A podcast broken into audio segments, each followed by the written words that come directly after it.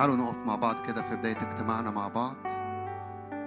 مد إيدك تجاه الرب ولو انت متحد معانا مد إيدك تجاه الرب وقول له يا رب إحنا بنحبك بنحب حضورك بنعبدك بنعظمك.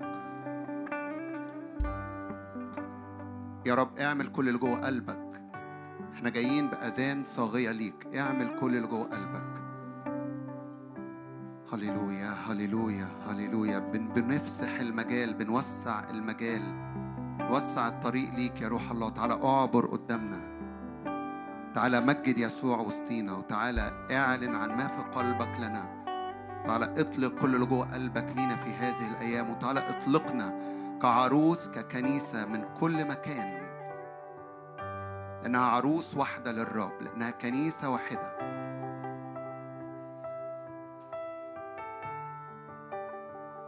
هللويا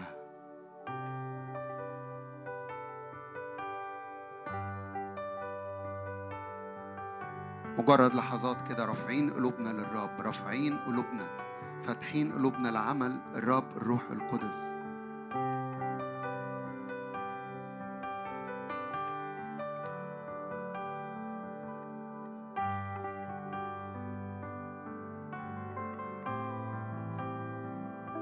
لحظات فيها نانجيج يعني نعشق مع الروح القدس. عشان والروح القدس بيتحرك نبقى عارفين نتحرك.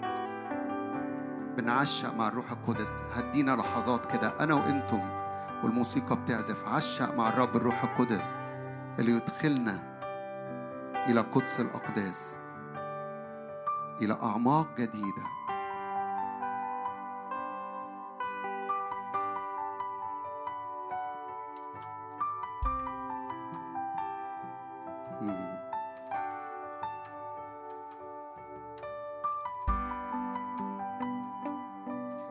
صفانيا ثلاثة نقرأ عدد 14 صفانيا ثلاثة نقرأ من عدد 14 ترنمي يا ابنة صهيون اهتف يا إسرائيل. افرحي وابتهجي بكل قلبك يا ابنة أورشليم. قد نزع الرب الأقضية عليك أزال عدوك. ملك إسرائيل الرب في وسطك لا تنظرين بعد شرا. في ذلك اليوم يقال لأورشليم لا تخافي يا صهيون ولا ترتخي يداك الرب إلهك في وسطك إيه؟ جبار يخلص الرب إلهك في وسطك جبار يخلص. يبتهج بك فرحا يعني الرب مبتهج بعروسته الرب مبتهج بكنيسته وبيملاها فرح. يسكت في محبته يسكت في محبته دي الترجمة الأصل بتاعها إنه بيسكنني. في محبته. بياخدني في حضن الآب بياخدني بين أحضان الآب والابن والروح القدس بالمحبة. يسكنني في محبته يبتهج بك بترنم. مين اللي بيرنم هنا؟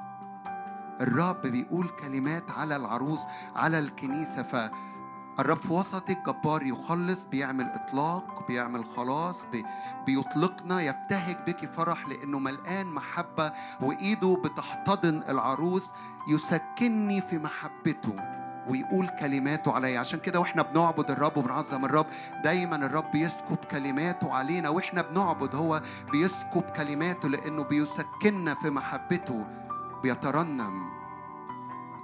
أجمع المحزونين على الموسم كانوا منك حاملين عليها العار.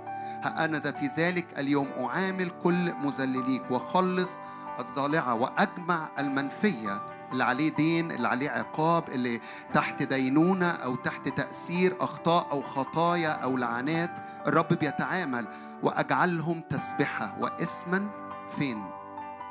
في كل أرض خزيهم. إيماني إن كل حتت فيها ضعف فيها خزي فيها أنا مش شايف الرب. إيماني وإحنا رافعين عينينا على الرب وبنعظمه اللحظات اللي جاية وطول اليوم وفي المؤتمر. الرب يعمل تغيير جوانا.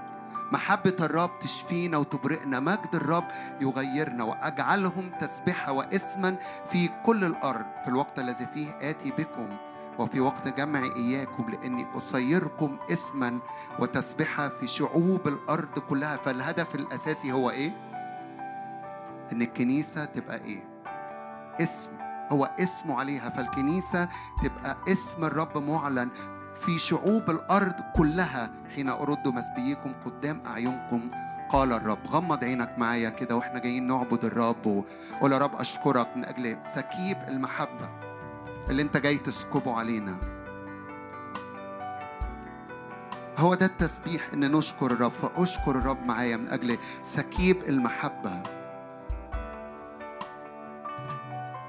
عروس الرب كنيسة الرب أنا وأنتم مليانين محبة. وبنستقبل محبة بنحبه لأنه اختبرنا محبته أولا. داود قبل ما يحارب حروب الرب كان محب للرب. الكنيسة قبل ما تخرج وتحارب حروب الرب اللي الرب دافع ليها الانتصار فيها أكيد. هي بتحب الرب هي بتعبد الرب هي بتخدم الرب هي بتعلي الرب. فتعالوا نرفع أصواتنا كده. لأن الرب في وسطنا. هللويا. جبار يخلص.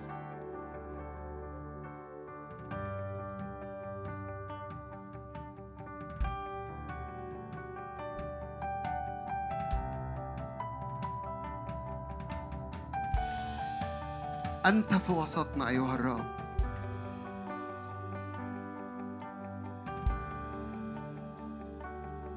وإحنا واقفين في حضورك. أعامل كل مذلليك أخلص الظالعة ألغي العقاب. أزيل الدين.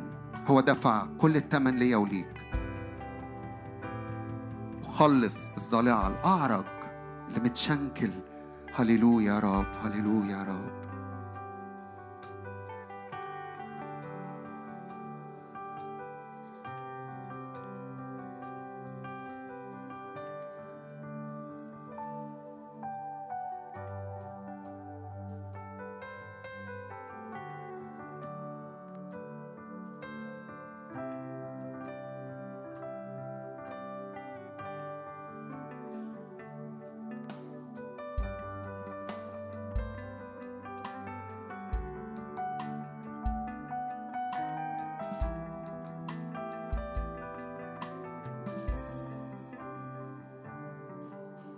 نباركك يا ملك المجد ربنا وولينا إلى الآباء قد ارتفعت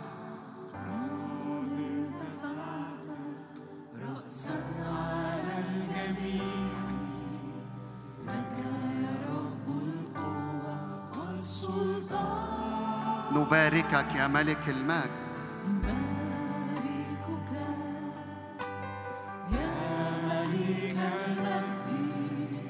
ربي ولي إلهي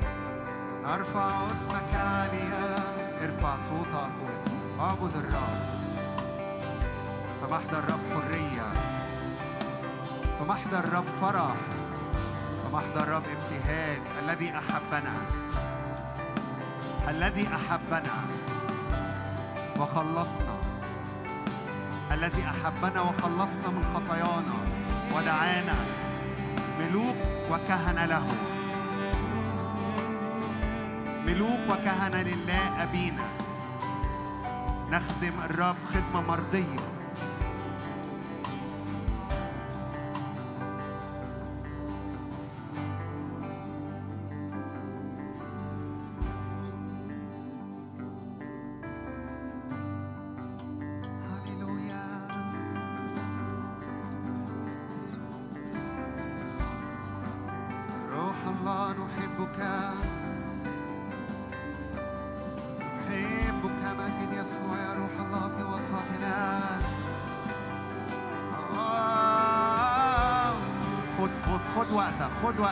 وخدي وقتك واعبد بحرية خلي روح القدس يملانا أكتر وأكتر أكتر وأكتر. غمر ينادي غمر. غمر ينادي غمر. هللويا هللويا. روح الله بنحبك روح الله بنفسح المجال ليك. بنوسع الطريق ليك جوانا في قلوبنا وفي أرواحنا وقدام عينينا. الموسيقى هتبقى بتعزف كده وبكل هدوء وإحنا بنعزف و... بندي الحرية للرب الروح القدس إنه يجي يملأ أكتر أوانينا وحياتنا وخرج مننا عبادة تليق بالرب.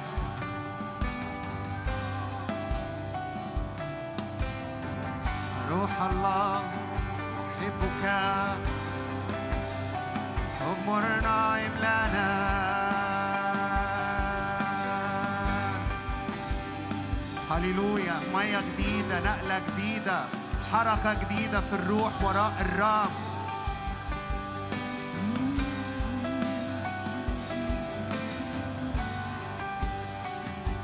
ربي ارسل مية جديدة في حياتي.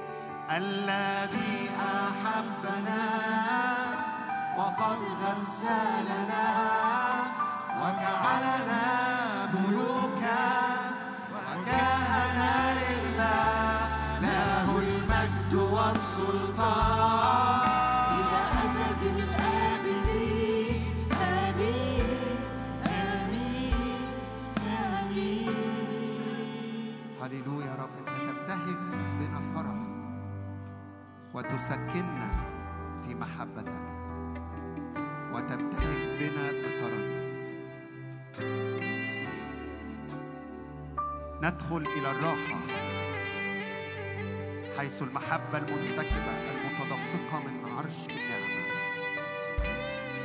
من قلب الآب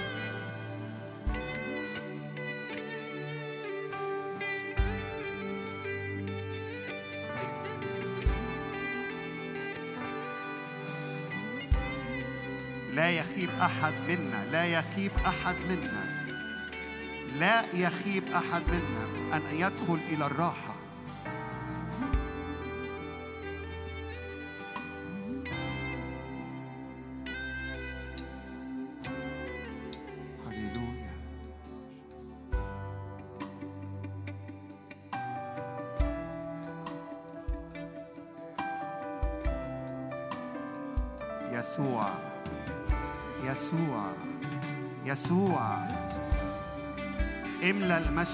يسوع.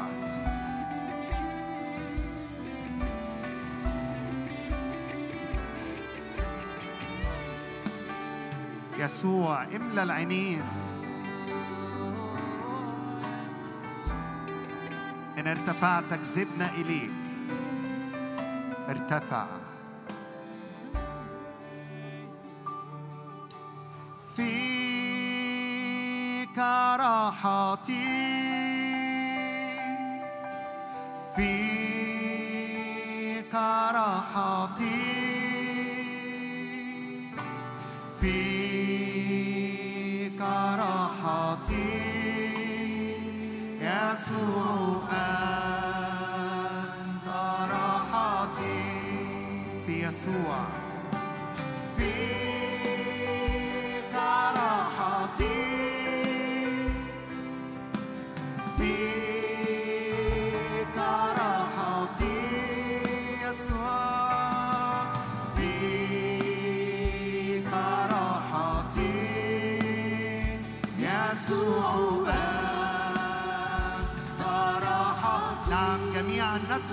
الراحة.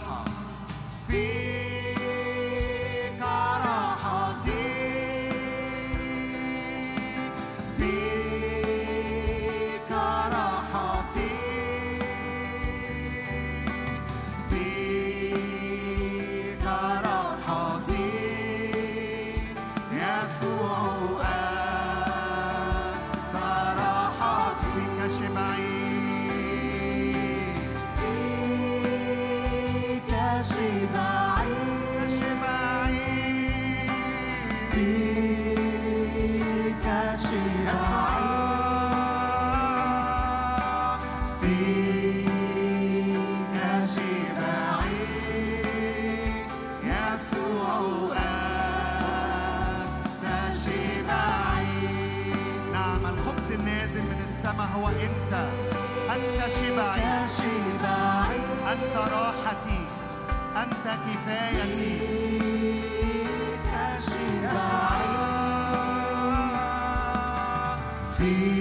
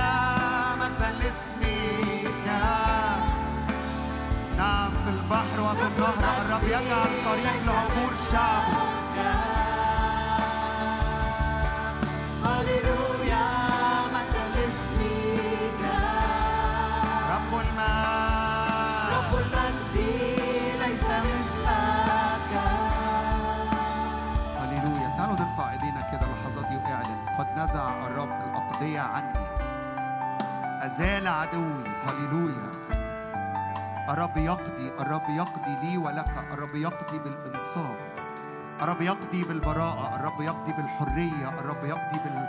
بالإطلاق الرب يقضي بالفرح. ارفع إيدك واعلن عظم الرب لأنه قد نزع الرب الأقضية عني.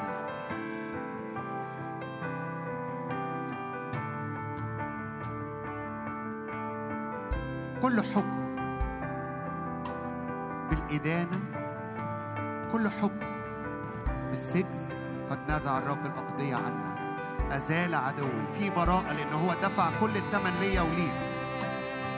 الرب في وسطنا جبار يخلص. فاعلن كده الرب يطلقني حر لأنه دفع الثمن. دفع كل الثمن ليا وليك عشان نبقى أحرار في المسيح يسوع.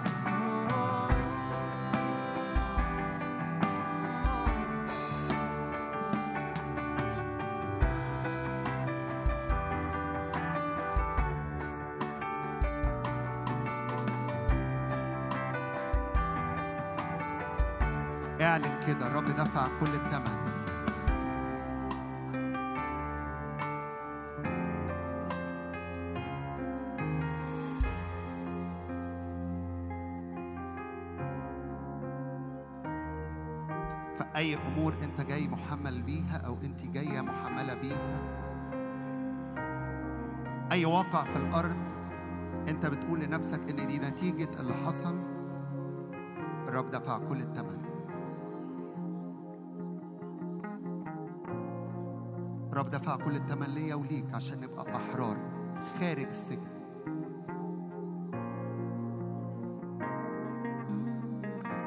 في حاجة اسمها محكمة سماوية وإحنا واقفين قدام الرب الرب يقول براءة هو بري هو بررني. فوانت رافع إيدك كده اعلن أنا بار في المسيح يسوع. لو النطق لو الحكم اللي خرج من فم الرب براءة حرية إطلاق فريدم أطلق وأنا ما خدتش الأكشن الحكم قد أطلق. كلمة الرب استعلنت. قد نزع الرب الأقضية عني أزال عدوي. الرب في وسطي جبار يخلص. لكي يكن اسم الرب عاليا بين الشعوب وليعرف الجميع. إني أنا رب في وسطك يقول الرب.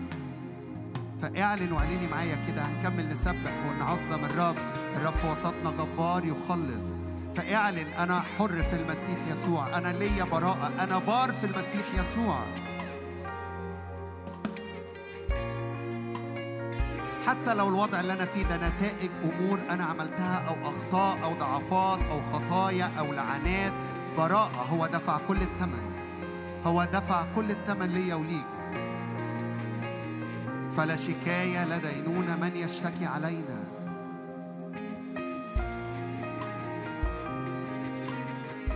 هللويا هللويا. هو اللي بيقول كلمته هي اللي بتقول هو اللي بيحكم. الرب قضينا الرب شارعنا يعني الرب يقضي يقضي على أرواح الشر يطلقنا أحرار. الرب شارعنا يشرع يقول كلمته هو الأل... الألف والياء هو البداية والنهاية هو الكائن والذي كان والذي يأتي. هو بيعلى إيماني وإحنا بنسبح الرب اللحظات اللي جاية يحصل إطلاق. يحصل قضاء على أرواح الشر يحصل قضاء على كل أزمنة قديمة باسم الرب يسوع. في أمور الرب جاي يقفلها في حياتنا في أمور الرب جاي يقفلها في حياة كثيرين. يقول لك اتس دان خلاص. قد أكمل عملي فيها. اتنقل اتنقلي. بنتنقل ورا الرب. هو في وسطنا. تعالوا نعظم الرب. تعالوا نبارك الرب وتعالوا نرفع كده تسبيحاتنا وهتافاتنا ونعلن إن هو في وسطنا هو يقضي لنا. الرب في وسطنا جبار يخلص يبتهج بنا فرحا ويرنم. الرب في وسطنا جبار يخلص يبتهج بنا فرحا. كمان مرة تعالوا نهتف مع بعض. الرب في وسطنا جبار يخلص يبتهج بنا فرحا ويرنم قد مالك الرب الإله في وسطنا نزع عنا القضاء زال عدونا. قد مالك الرب الإله في وسطنا نزع عنا القضاء زال الرب في وسطنا الرب في وسطنا جبار يخلص ويرنم الرب في وسطنا جبار يخلص يبتهج بنا فرحا ويرنم. مالك الرب الإله في وسطنا؟ نزع عنا القضاء. زال عدونا قد مالك الرب الإله في وسطنا؟ نزع عنا القضاء. زال عدونا خرقت لخلاصنا. وحررتنا.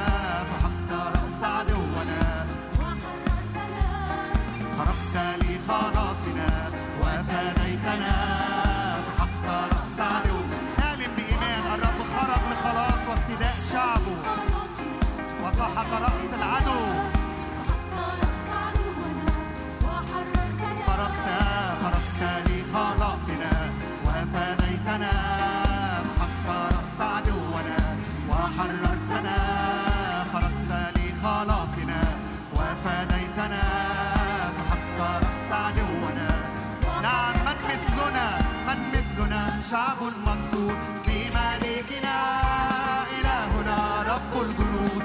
راية فخرنا من مثلنا. شعب منصور بملكنا إلهنا رب الجنود. خلقت لي خلاصنا خلقت لي خلاصنا وفديتنا. سحقت رأس عدونا. هللويا هللويا للرب الذي في وسطنا جبار الرب وسطنا جبار يخلص من مثلنا شعب منصور. بملكنا إلهنا رب الجنود. من مثلنا شعب منصور. إلهنا رب الجنود. أنتوا سامعيني كويس بره؟ سامعيني كويس بره؟ أنا مش سامعكم قوي بسبب اللي في وداني فعاوز أتأكد إنه إحنا كلنا واقفين على نفس الحتة. الترنيمة دي ترنيمة إعلانية فدي مش ترنيمة دي تسبيحة إعلانية. فتيجوا نسبح الرب ونعلن الرب في وسطنا هو جبار يخلص. يبتهج بنا فرحا بيطلقنا بيقضي على كل أمور. أنا وأنتم جايين بيها. كل قضاءات من أرواح شر كل أمور من عدو الخير حطها بقت سقف علينا. الرب بيكسر السقف الرب بيطلقنا أحرار.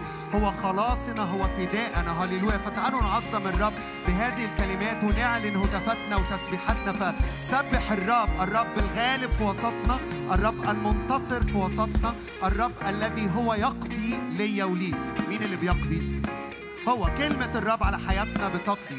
عارفين لما الرب بيقول عارفين لما الرب يقول لي أنا بحبك؟ أنا بالنسبة لي ده قضاء. عارفين على إيه؟ على كل أمور عدو الخير يجي يقول لي إن أنا مش محبوب. فهي ليا كلمة الرب أو وعد الرب المشجع ليا اللي بينقلني. لكن هي قضاء على كل أمور عدو الخير يجي يقول لي أنت مش محبوب أنت مكروه أنت مليان ضعف أو خطية أو انحناءات. كل كلمة من الرب على حياتي مشجعة وبتنقلني. هي على إبليس وعلى كل ما يصنعه العدو هي قضاء. فارفع إيدك معايا كده قبل ما نكمل تسبيح وإعلن. الرب يقضي لي. الرب قضينا الرب شارعنا. هللويا. هللويا للرب. اعلن اعلن واعلني. رب في وسطنا جبار يخلص يبتهج بنا فرحا ويرنم. الرب في وسط. اعلن بإيمان. هللويا. قد نزع الرب الأقضية عنا. نعم قد نزع الرب الأقضية. الرب في وسطنا جبار يخلص. يبتهج بنا فرحا ويرنم. قد مالك الرب الإله في وسطنا نزع عنا القضاء. وزال عدونا.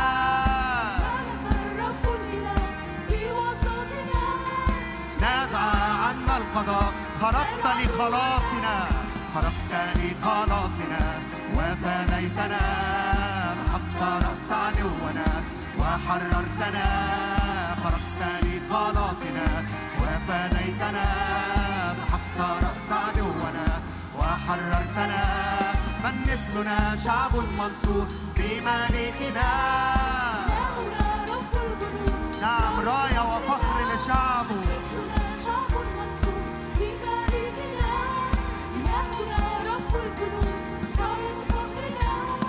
هيا أمام الرب ونرفع أصوات الحال. نعلن مجده في كل الأرض. يسوع نعم نهتف للرب إلهنا.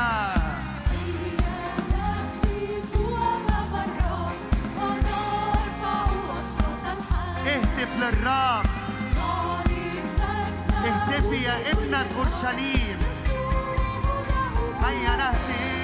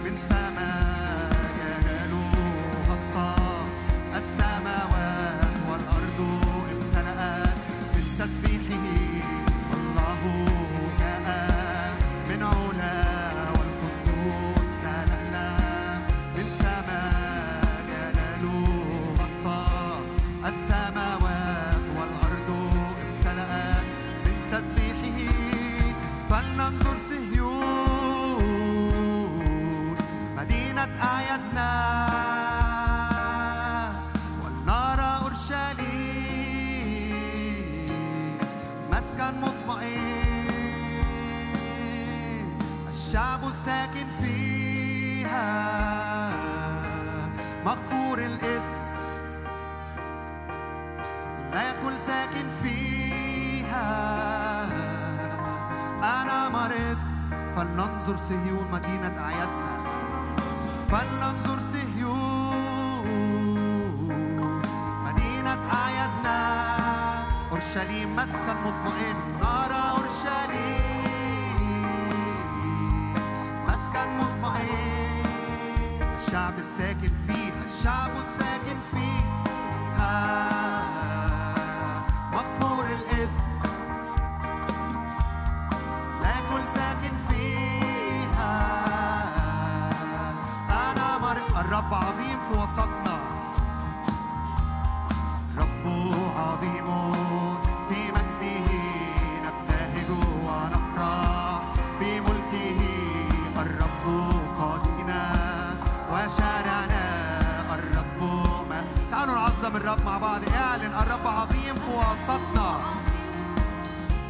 به نبتهج ونفرح.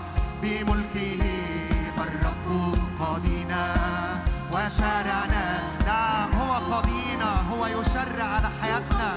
حرية وإطلاق وإنصاف. بمجده نبتهج ونفرح.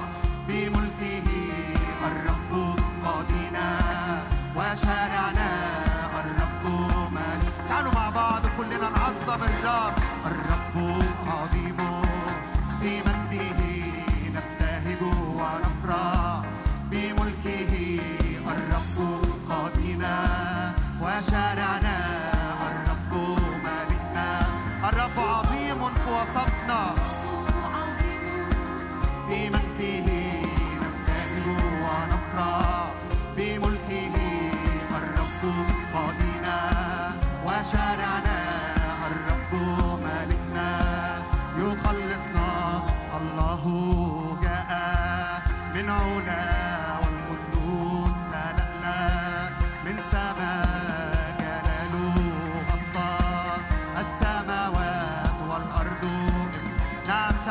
أراضينا من مجد الرب.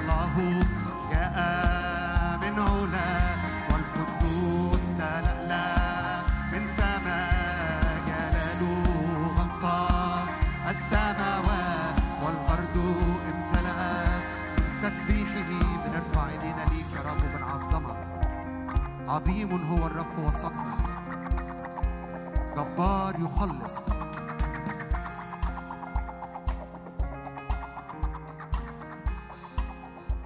تمتلئ أراضينا من مجد الرب. تختبر أراضينا استعلان مجده.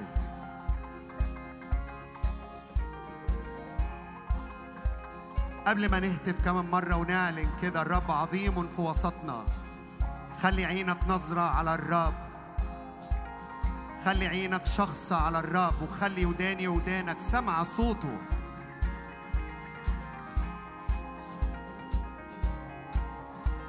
الرب عظيم في مجده نبتهج ونفرح. بملكه الرب قاضينا وشارعنا الرب مالكنا. يخلصنا. الرب عظيم في مجده نبتهج ونفرح. هللويا يقضي لنا بالحرية بالبراءة. هو بر قداستي هو قضينا الرب عظيم في مجده نبتهج ونفرح. بملكه الرب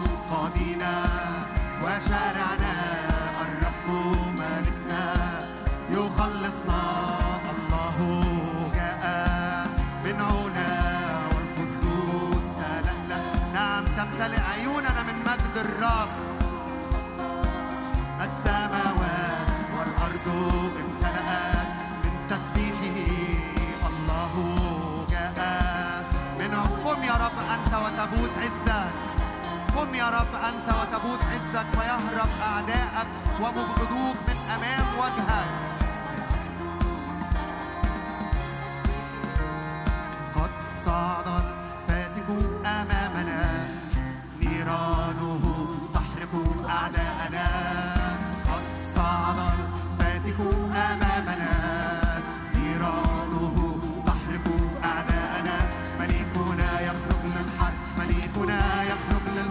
مليكنا هللويا الرب يقوم وسطنا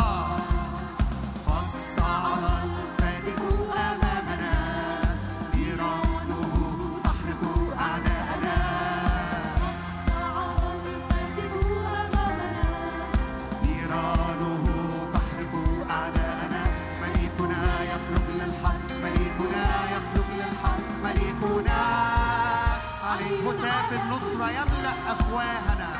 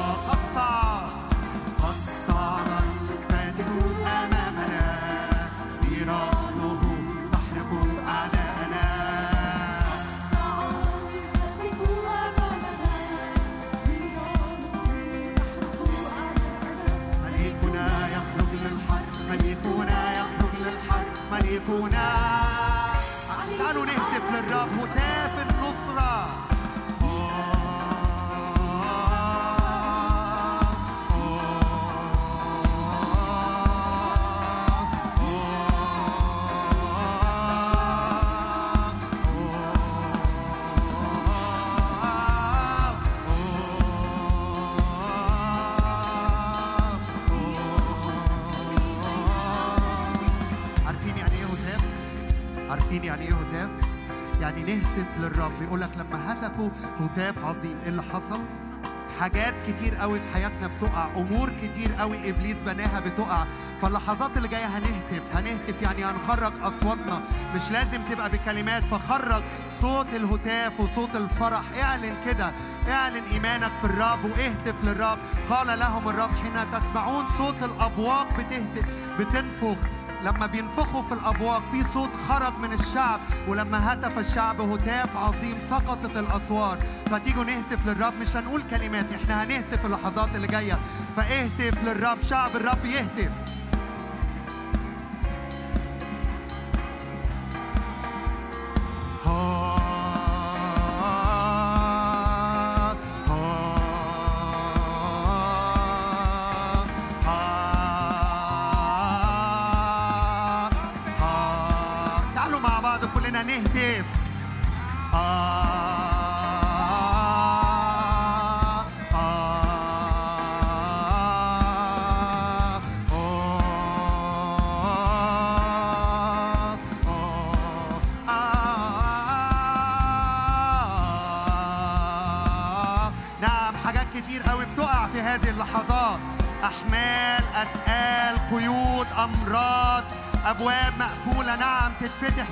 الرب يسوع. هتفوا هتافا عظيما. فسقطت أسوار أريحة. كل ما بناه العدو.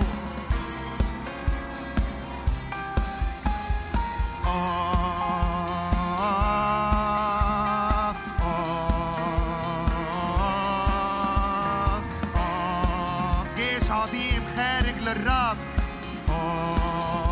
يحكم ليك بالإنصاف بالانتصار بالغلبة. بالحياة وبالقيامة آه آه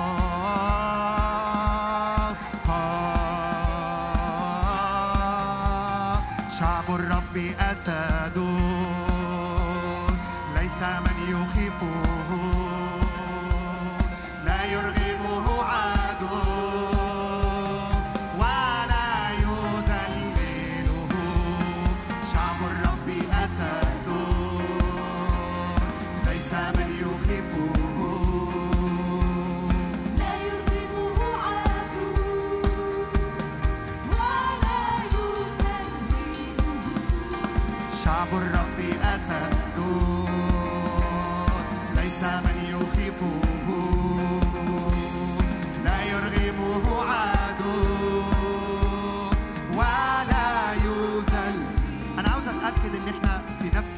اللي الرب الروح القدس بيقودنا ليه اللحظات دي. كل هتاف خارج بإيمان بيصنع تأثير. أي هتاف مش خارج جوايا بإيمان وبإدراك إن الرب الروح القدس بي بي بيسكب في وسطينا هتافات ليه هو بتبقى مجرد تسبيحات وكلمات وموسيقى. فإحنا هناخد لحظات كده اللحظات اللي جاية لأن هنكمل لأن الرب عاوزنا نهتف. افرحي وابتهجي واهتفي يا ابن الصهيون. ده اللي الرب عاوز يصنعه. فاللحظات اللي جاية بالروح القدس هنهتف هتافات وبالروح القدس هنعظم الرب بالموسيقى وبأصواتنا وبهتافاتنا وبتسبيحنا. فخد لحظات كده خلي الروح القدس يملاني ويملاك بصوت جديد. صوت جديد. صوت زئير صوت أسود صوت انتصار صوت فرح صوت امتلاك. الامتلاك ليه صوت وأنا داخل أمتلك حاجة صوت رجلي وهي عمالة بتتحرك عدو الخير يسمعها فيهرب فالرب يعطينا أراضي للامتلاك باسم الرب يسوع في هذه اللحظات في نفسيتي في مشاعري في أفكاري.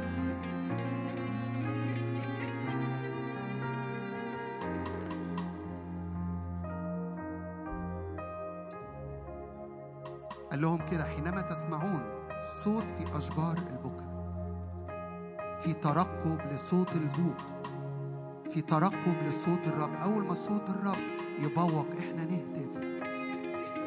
إحنا نهتف. هتفوا هتافا عظيما. فشعب الرب الأسد اللي خارج وراء أسد يهوذا الغالب يزأر. فتلاقي قبضة عدو الخير كده اتفكت على على نفسيات وعلى مشاعر وعلى بيوت وعلى أشغال. هللويا. هل- وعلى أراضي وعلى محافظات وعلى مدن باسم الرب يسوع. إبليس ي lose control لأن ال control الوحيد هو الملك الملوك ورب الأرباب. بس.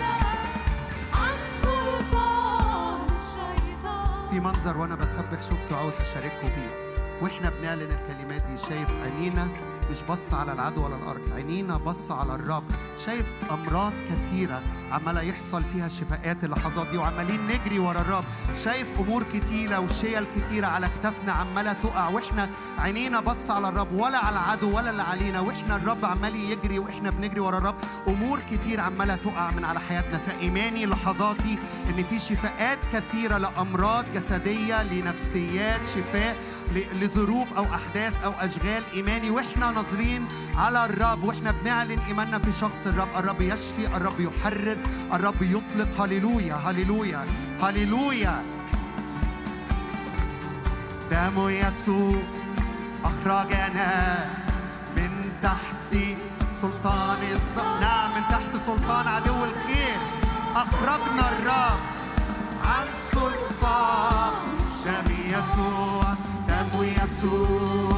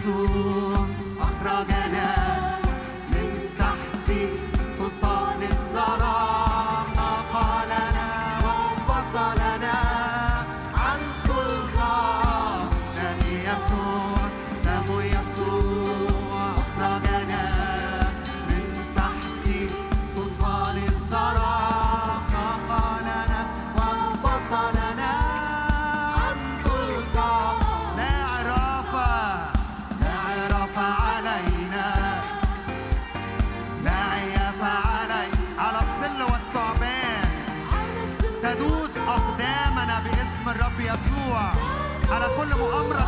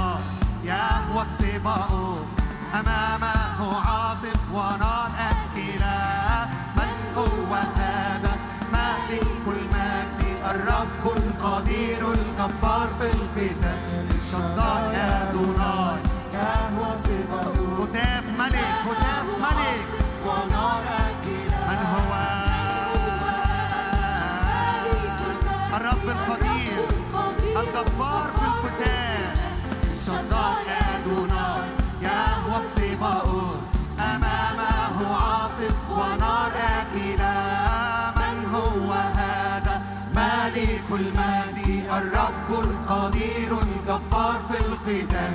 الشداي أدوناي. يهوى سباؤه نعم بنهتف للملك وصفنا. من هو هذا؟ ملك المجد. الرب القدير الجبار في القتال. الشطار أدوناي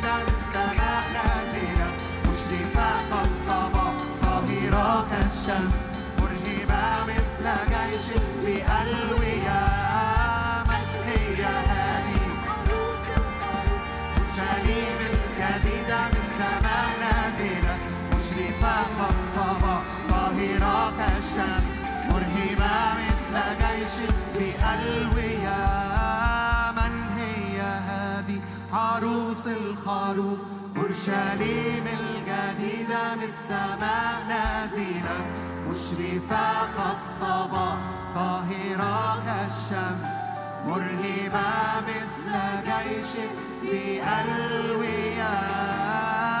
من هي هذه عروس الخروف أورشليم الجديدة من السماء نازلة مشرفة كالصباح ظاهرة كالشمس مرهبة مثل جيش بألوية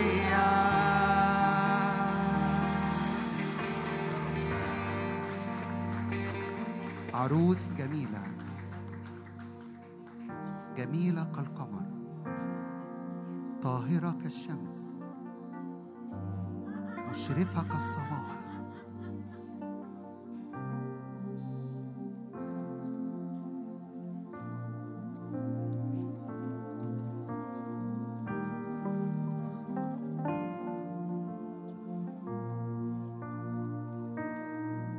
نعم لأنها ناظرة إلى عريسها.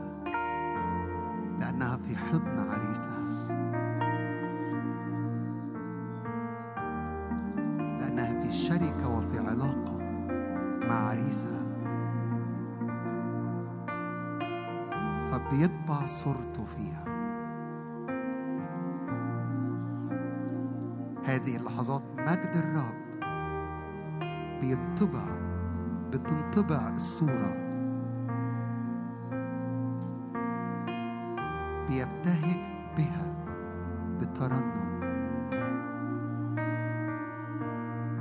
عروسة الرب أنا وأنتم كنيسة الرب. من أي مكان؟ هي عروس واحدة هي في حضن عريسها. فلا تخاف.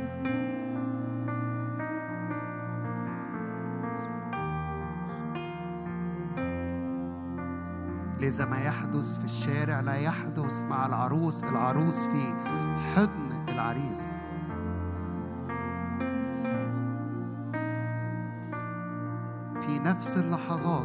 العروس نزلت الشارع هتختبر اللي بيجرى في الشارع.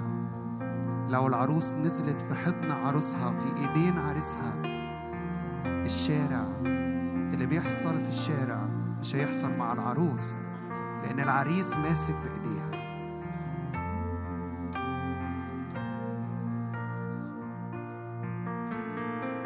بنحبك بنحبك يا عريسنا. آبا الآب بنحبك يسوع بنحبك روح الله بنحبك. اللحظات اللي جاية دي لحظات اوبن لحظات مفتوحة لكل واحد واحدة فينا مع الرب في العبادة وفي استقبال اللي الرب بيسكبه. هللويا بنحبك.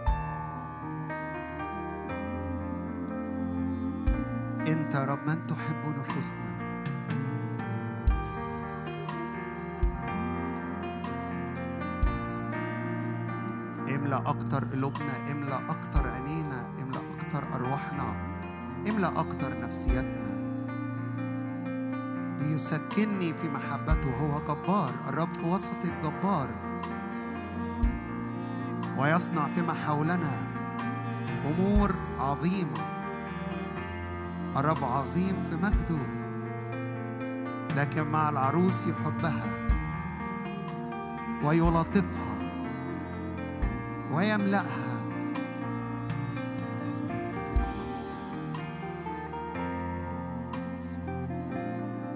حبيبي لي وأنا له.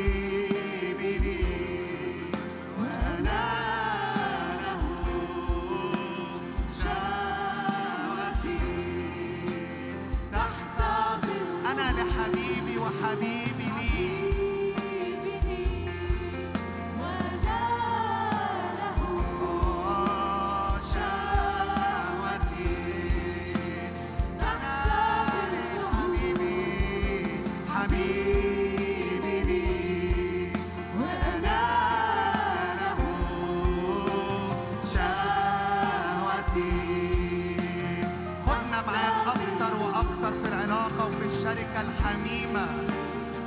Habibi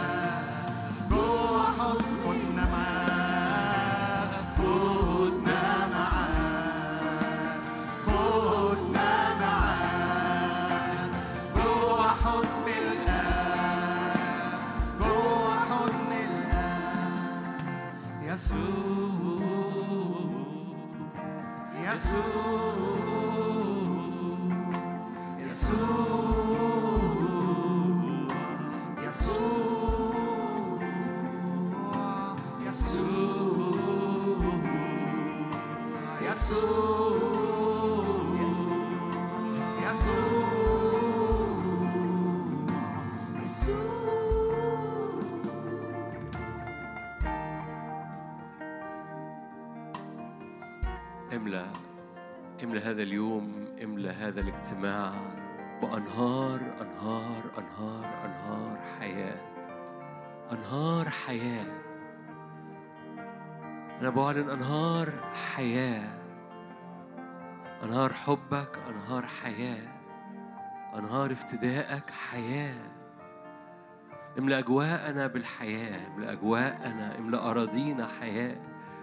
املأ النفسيات حياة. املأ ملكوتك بنهر الحياة يا نهر الحياة يا شجرة الحياة. اطلقي كل أنهارك في وسطينا أنهار عدن أنهار حياة أنهار نعمة أنهار شفاء. أنهار حياة لكل أمور وقعت أنهار حياة لكل رجاء ولكل رؤية. أنهار روحك. أيها الرب الروح القدس أنت نهر حياة أنت نهر شفاء. أنت نهر قوة أنت نهر محبة أنت نهر تحيط بينا أنت نهر تفتدينا أنت نهر تطلق أشجار وثمار وأوراق وحياة في حياة كل واحد وواحدة في حياة كل خدمة ممثلة فينا في وسطينا. تعالى اضرم اضرم رجاء تعالى اضرم راحة تعالى اضرم إلى مياه راحة توردنا تهدينا إلى سبل البر. هللويا. هللويا. ترد نفوس كثيرة. ترد نفسي تهديني. هللويا. وإذا بقى لسان حال كثيرين ترد نفسيتي وترد رجائي وترد رؤيتي وترد دعوتي. ترد نفسي وتهديني في سبل البر من أجل اسمك. يا رب نعظمك. مياه راحة توردنا. هللويا. يا نبيع خضر تشبعنا. ارفع إيدك معايا يا رب أحبك يا سيد أحب حضورك أحب ثمرتك. ثمرتك حلوة لحلقي. أحب النعمة النازلة من شفتيك. أحب يا رب سكيب روحك على حياتي. أحبك آبا الآب. أحب مجدك وأحب اسمك وأحب سكيبك. ما أمجد اسمك علينا يا رب حاصرنا بالمحبة. حاصر قلوب هنا كتيرة رمم وضمد وأحضن يا رب مشاعر ونفسيات وشجعها لترفع أجنحتها. شجع كل نفس هنا لترفع أجنحتها. شجعتني قوة في نفسي. ليكن لسان حال كثيرين هنا. شجعتني قوة في نفسي. فنرفع أجنحتنا كالنسور. نجري ولا نتعب. نمشي ولا نعيا. أشكرك أشكرك أشكرك أشكرك أشكرك أشكرك. انعشوني بأقراص ذبيب محبة الرب لنا. من يفصلنا عن محبتك؟ ارفع إيدك واعلن من يفصلني الآن عن ذبيب محبتك عن انعاش الإنرجي الطاقة التي في محبتك. لأن محبتك تطلق طاقة فينا. محبتك تنعشنا. انعشوني بأقراص الذبيب لأني مريضة حبا. هللويا حبك أطيب. محبتك تقوي. هللويا. طارحين كل فاصل عن محبتك. من يفصلنا الآن عن محبتك؟ هللويا. من يفصلنا الآن؟ اعلني معايا كده. من يفصلني الآن؟ من يفصل أرضي؟ من يفصل قلبي؟ من يفصل مشاعري عن محبتك يا رب؟ محبتك أقوى. محبتك أقوى. لهيبها لهيب لظى. حب الرب اللي لحس المية. لحس التراب. لحس البرودة. هللويا. محبتك قوية جدا. غيرتك قاسية جدا. لأن محبتك تلحس البرود اضرم كل قلب هنا بمحبتك في اسم يسوع.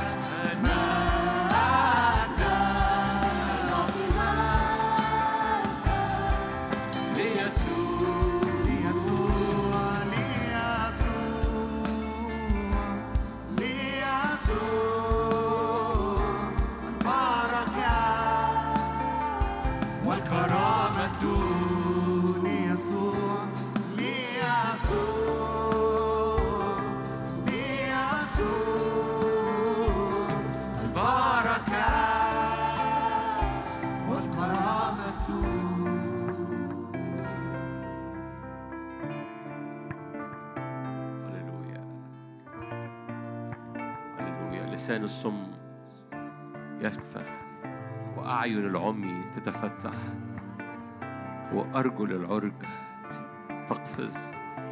نقلات في الروح نقلات في النفس نقلات في الجسد. نقلات هللويا. لسان البكم يتكلم أعين العمي تتفتح. أرجل العرج تقفز. على مستوى روحي ونفسي وجسدي.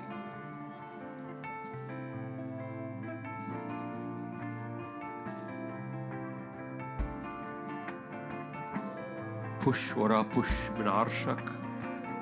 أشكرك لأنك بتضخ بتضخ محبة بتضخ نعمة بتضخ عطايا بتضخ في كنيستك ودائع. إنه أزمنة ضخ سماوي تضخ فيها مجدك وقوتك ومسحتك تضخ نهضتك ومجدك في شعبك باسم رب يسوع. هللويا. الشعب المعية يجدد القوة يرفعون الأجنحة الفتيان يتعبون أما منتظر الرب هللويا. الرب يضخ قوته ونعمته ومجده باسم الرب يسوع. هللويا. نستقبل قوة من الأعالي. هذا اليوم نستقبل قوة من الأعالي. ضخ سماوي. رب يضخ نعمته فينا باسم يسوع. محبته أقوى جدا. هللويا. نعمة نعمة نعمة تنسكب من عرش دهنة تنسكب. تنفتح الأبواب ترتفع الأبواب الدهرية. تنفتح أبواب النعمة مجرد اعلن نعمة ومحبة تملأ أرضك. تغمر أرضك أرض غمر تكون أرضك أرض غمر. مش أرض تنقيط أرض غمر. أرض سقي مش أرض تنقيط. مش تنقيط مية لكن غمر مية. باسم الرب يسوع ضخ سماوي. باسم الرب سخاء سماوي غمر سماوي. صدق معايا نعمة ومحبة تنبأ تشفع اطلب اطلق ضخ سماوي من عرش النعمة. باسم الرب تكون أرضك أرض غمر أرض غمر أرض سقية مش أرض تنقيط.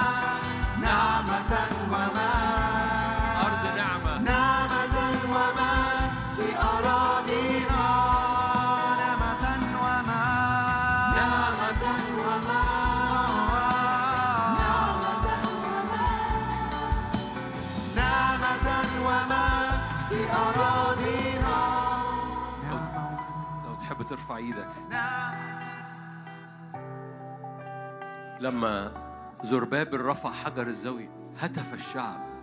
نعمة نعمة نعمة نعمة يكن هيكلك مليان نعمة ليكن أراضينا مليانة نعمة ليكن الزيت النازل من ال... من الوعاء على رأسنا وليكن الزيتونتين اللي بيفرغوا زيت ذهبي على هذه المنارة في وسط هتاف خارج. بيقول نعمة نعمة نعمة نعمة كرامة كرامة لملكنا. ونعمة نعمة نازلة نعمة وما نعمة وما نعمة وما في أراضي. أرض نعمة وأرض مجد. هللويا. نعمة وما نعمة وما. أرض نعمة وأرض نعمة ومن في أراضينا. نعمة ومن أبناء الزيت. نعمة ومن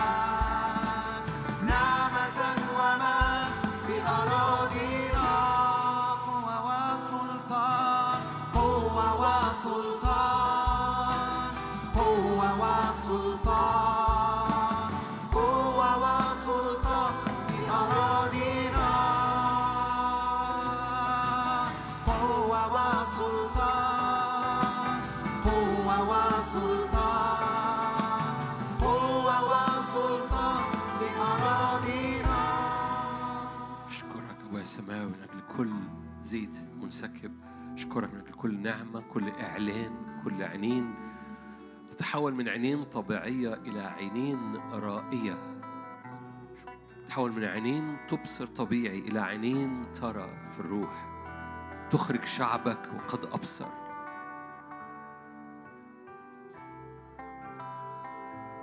لكل المجد. هللويا. هللويا. رب صالح جدا.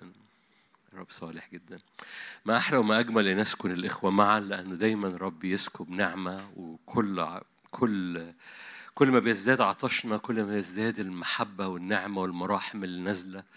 رجائي إنك تكون جاي عطشان زي ما أنا عطشان. رجائي إنه رب يشبع يشبع أوانينا كما لم يشبعها من قبل. فالعطش حاجة غالية جدا. اوعى تفقد عطشك اوعى تفقد تواضعك.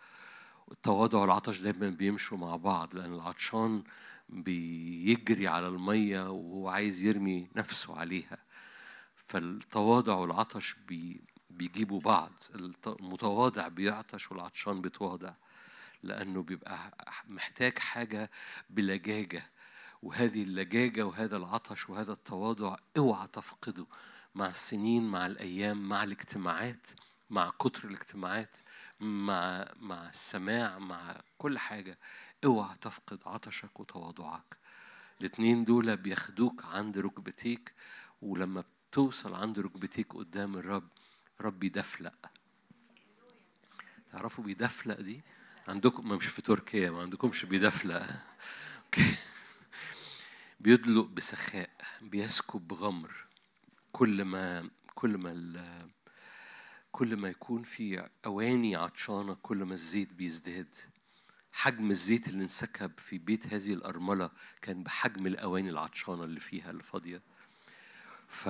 فممكن زيت ينسكب لترين ممكن زيت ينسكب عشر لترات ممكن الزيت ينسكب بلا حدود لأن عطشنا لا ينتهي. بنعطش فبيسكب عمرك اختبرت كده؟ أنا بحكي معاكم. دي مزايا المؤتمرات إن واحد يقدر يحكي معاكم براحته مش باصص في الساعة. كده إخواتي المصورين بيصوتوا.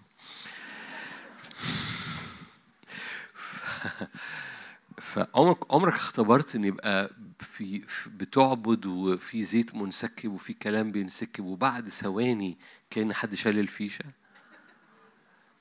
أوكي في ناس بتختبر هذا الاختبار كويس قوي كلنا بنختبره ولما بتختبره أنا بقوم واقف موقف نفسي طب ليه؟ ليه أنا كنت مختبر هذا الدفء وهذه النعمة وهذا الصوت وهذا الإعلان؟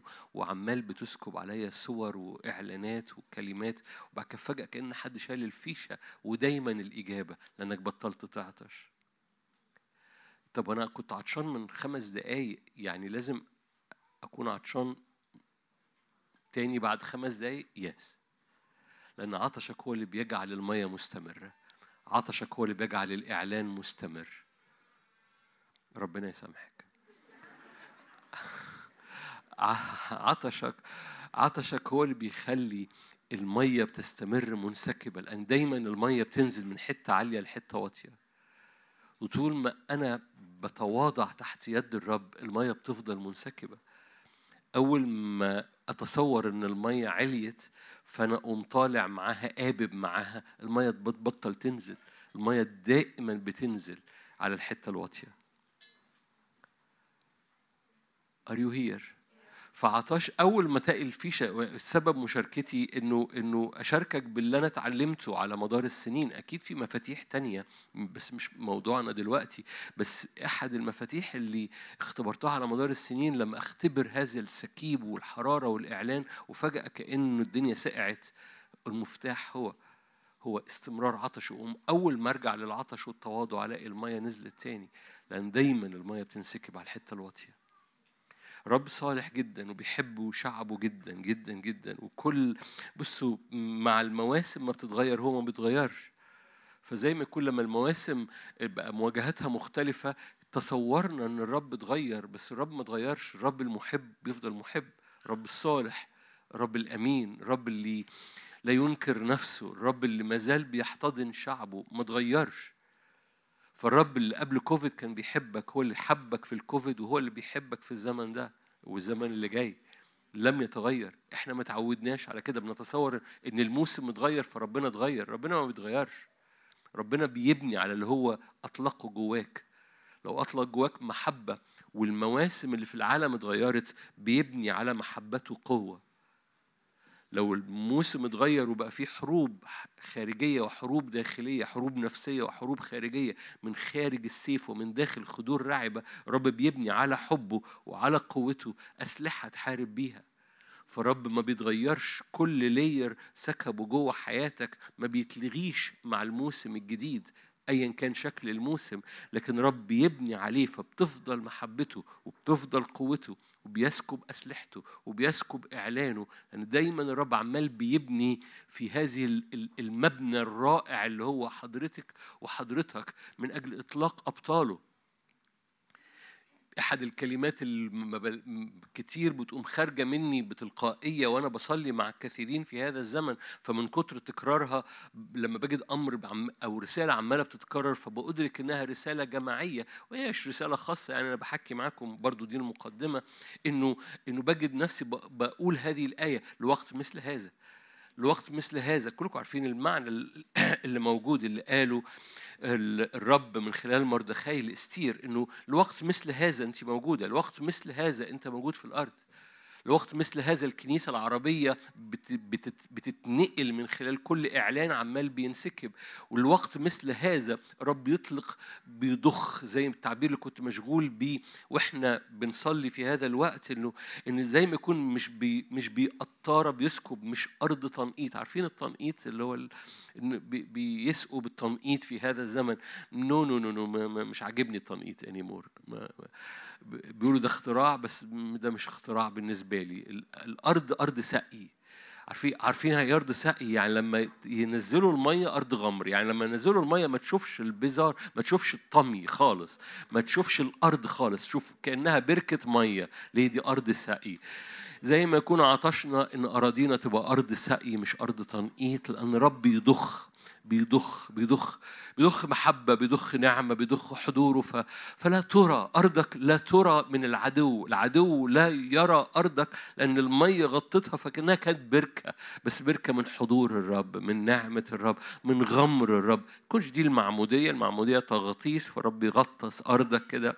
فتشبع أرضك والحتت اللي نشفت وأعيت وانهكت واستنزفت و...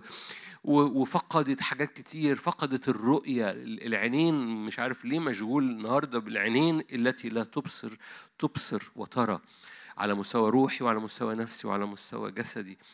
إيماني إيماني إيماني إنه في في غمر الرب بيضخه على أولاده لأن الوقت مثل هذا حضرتك موجود في الأرض. الوقت مثل هذا حضرتك موجود في المنطقة الوقت مثل هذا أنت موجود في بيتك وفي أرضك وفي كنيستك وفي خدمتك. وفي المنطقة اللي إحنا فيها لأنه لأنه مش عشوائية. رب عمره ما عمل حاجة عشوائية. انظر على الخلق انظر على تكوين واحد. عمره ما عمل حاجة عشوائية. ولأن الرب مش عشوائي لما افتداك ما كانش عشوائي. لما بيحطك في مكانك مش عشوائي. إنك موجود في هذه الأيام مش عشوائي. إنك موجود في الاجتماع مش عشوائي. وإن الرب واخدك لحتة الرب مش مش كده بي بي بي قلت التعبير ده قبل كده أنا مستعيره من حد من من زمان من سنين طويلة من سنين طويلة. كان كان عنده إخوات كتيرة قوي فقال لي إحنا أهالينا ربونا زي الفراخ. يا قلت له يعني إيه زي الفراخ؟ قال لي يعني تمسك الحب كده وترميه على الأرض والفراخ تنقر. ربنا مش بيربينا زي الفراخ.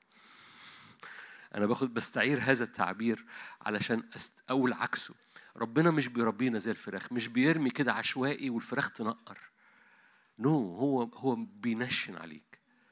هو بينشن عليك هو بينشن محبته بينشن عطاء عطاؤه بينشن هباته وديعه بيغطي كل واحد بال بال بال, بال أنا هستعمل تعبير بال make up بال make up بتاعه. يعني كل واحد كل وجه ليه make up خاص. عارفين make up أنا بستعير من السيدات. أنا عارف طبعا السيدات بيقولوا طبعا الرجالة بيقولوا أنا أنا مش عايز make up okay. طبعا أنت مش أنت جميل لوحدك. لكن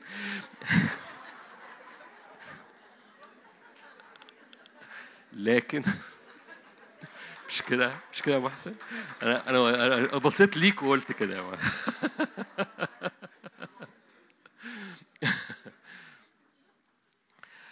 لكن أنا بستعير بستعير هذا الأمر لأنه لأنه لكل وجه ليه make up يليق بيه. فالرب يسكب ال make up بتاعك لأنه مش عشوائي مش بي مش بي مش بيرمي كده وأنت تنقر زي ما أنت عايز لكن هو بيسكب لوقت مثل هذا. تقولي أعمل إيه بالكلام ده؟ ده كلام مشجع كلام وعاظ. نون على الإطلاق ده مش كلام وعاظ أنا مش واعظ أصلا. لكن كلام كلام تقف بيه لأرضك وتقول أنا هنا. تقف بيه للعدو اللي جاي يشتكي يقول إنك مالكش قيمة تقول له أنا هنا. تقف قدام الرب تقول له أنا هنا في الأرض اللي أنت دعيتني ليها أسكب اللي أنت عايز تسكبه. تقف قدام الأرض وتقول لأرضك أنا هنا. اخضعي أيتها الأرض الملكوت الرب اللي أنا واقف قدامه. وبالتالي إعلان إنك لوقت مثل هذا مش إعلان مشجع كده طاير في الهواء ده إعلان تستخدمه تستخدمه قدام الرب فتستقبل تستخدمه قدام العدو فتسكته تسك- تستخدمه قدام أرضك فتخضعها.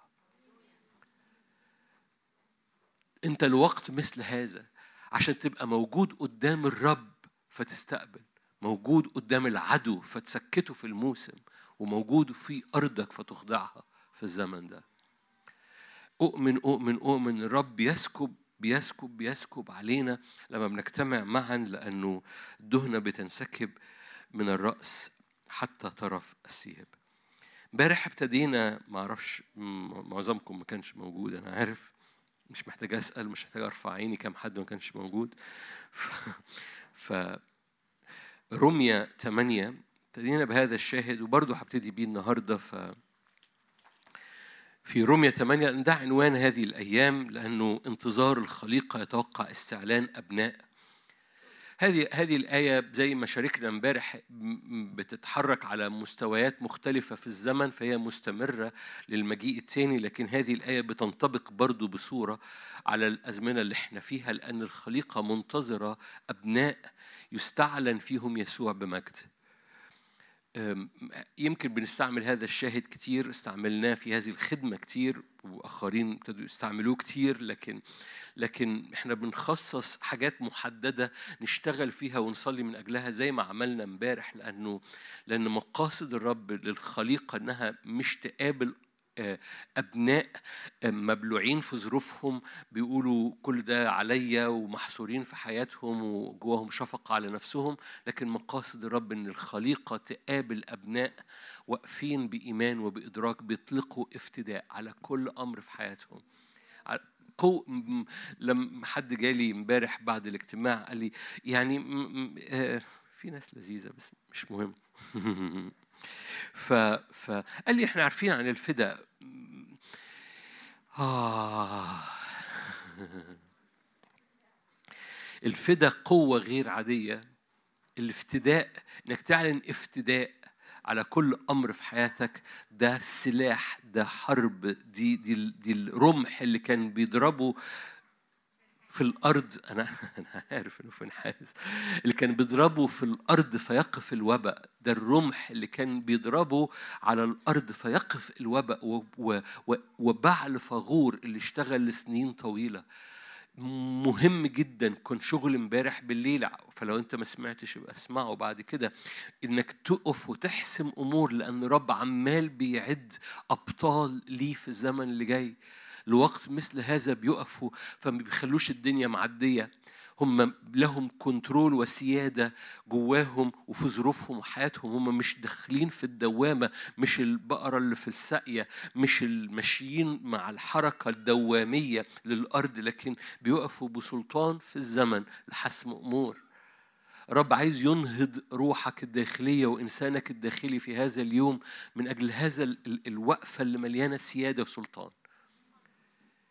الوقفة اللي وقفها في نحاس الوقفة اللي وقفها موسى وهارون لما جري في وسط الجماعة ليه؟ لأن في افتداء في صوت افتداء انتظار الخليقة يتوقع استعلان أبناء الله إذ أخضعت الخليقة للبطل ليس طوعا بل من أجل الذي أخضعها على الرجاء لأن الخليقة نفسها أيضا ستعتق من حالة إلى حالة من عبودية الفساد إلى حرية مجد أولاد الله هذا الم... هذه الآية برضو آية 21 لها مستويات وهحكي معاك فيها النهاردة شوية.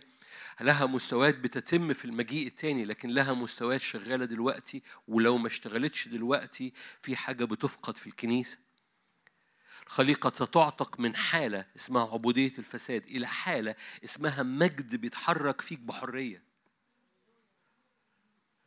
التعبير أخدنا عليه حرية مجد أولاد الله حرية مجد أولاد الله. بس كتير بكتشف إن التعبيرات الروحية بتتسرسب مننا من غير ما نفكر. يعني أولاد الرعب جواهم مجد بيتحرك فيهم بحرية.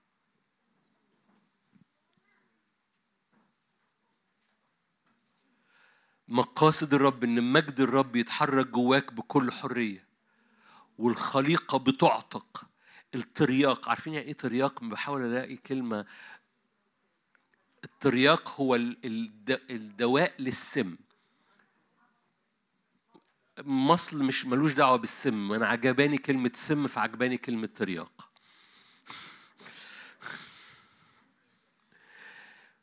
الترياق هو الدواء اللي بيتاخد عشان يوقف السم في الجسم.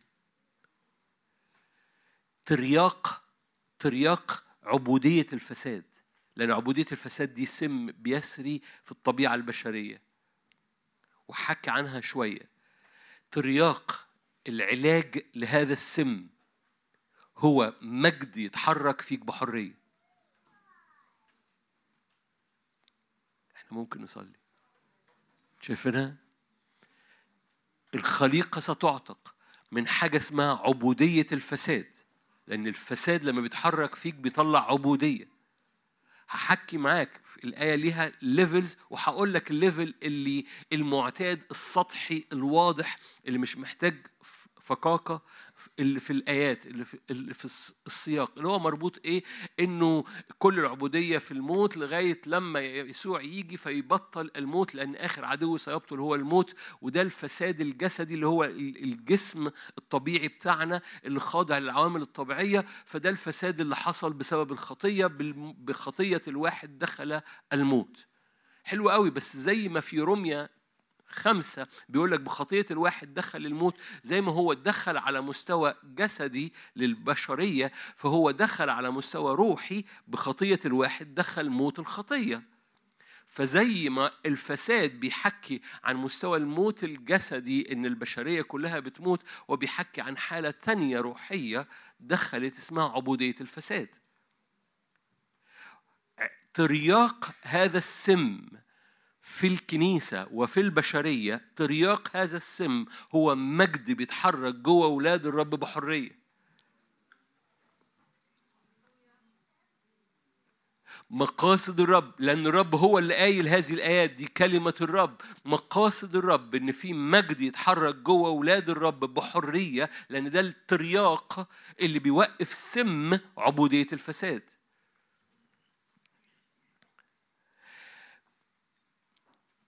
في ثلاث أنواع من الفساد. ما كنتش عايز أخش. أوكي. في ثلاث أنواع من الفساد. الفساد اللي بيحصل في الجسد اللي هو في آيات كتيرة عنه على مستواه الظاهر. لم تدع قدوسك يرى فسادا. الآية دي موجودة في سفر المزامير استخدمت في العهد الجديد عن يسوع القائم من الموت.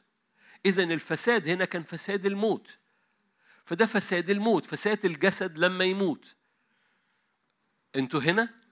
أوكي؟ فده مستوى من الفساد. لكن هتكتشف معايا إن هو في فساد دخل في الطبيعة البشرية بسبب الخطية مربوط بالإنسان العتيق. لأن الإنسان العتيق فيه فساد. تكتشف إن الإنسان العتيق فيه فساد. تكتشف إن في فساد في النفس أيضا. وهبص معاك على حبة آيات بس أنا مش عايز أ- هرجع لك للثلاث أنواع من الفساد دول. في مركب معديه حد سويسي هنا مثلا في أو قطر أو السوايسة هنا أنا شايفهم هنا آه ف حسيت في مركب معديه أوكي. اللي يعيش ما يشوف ودي مش آية.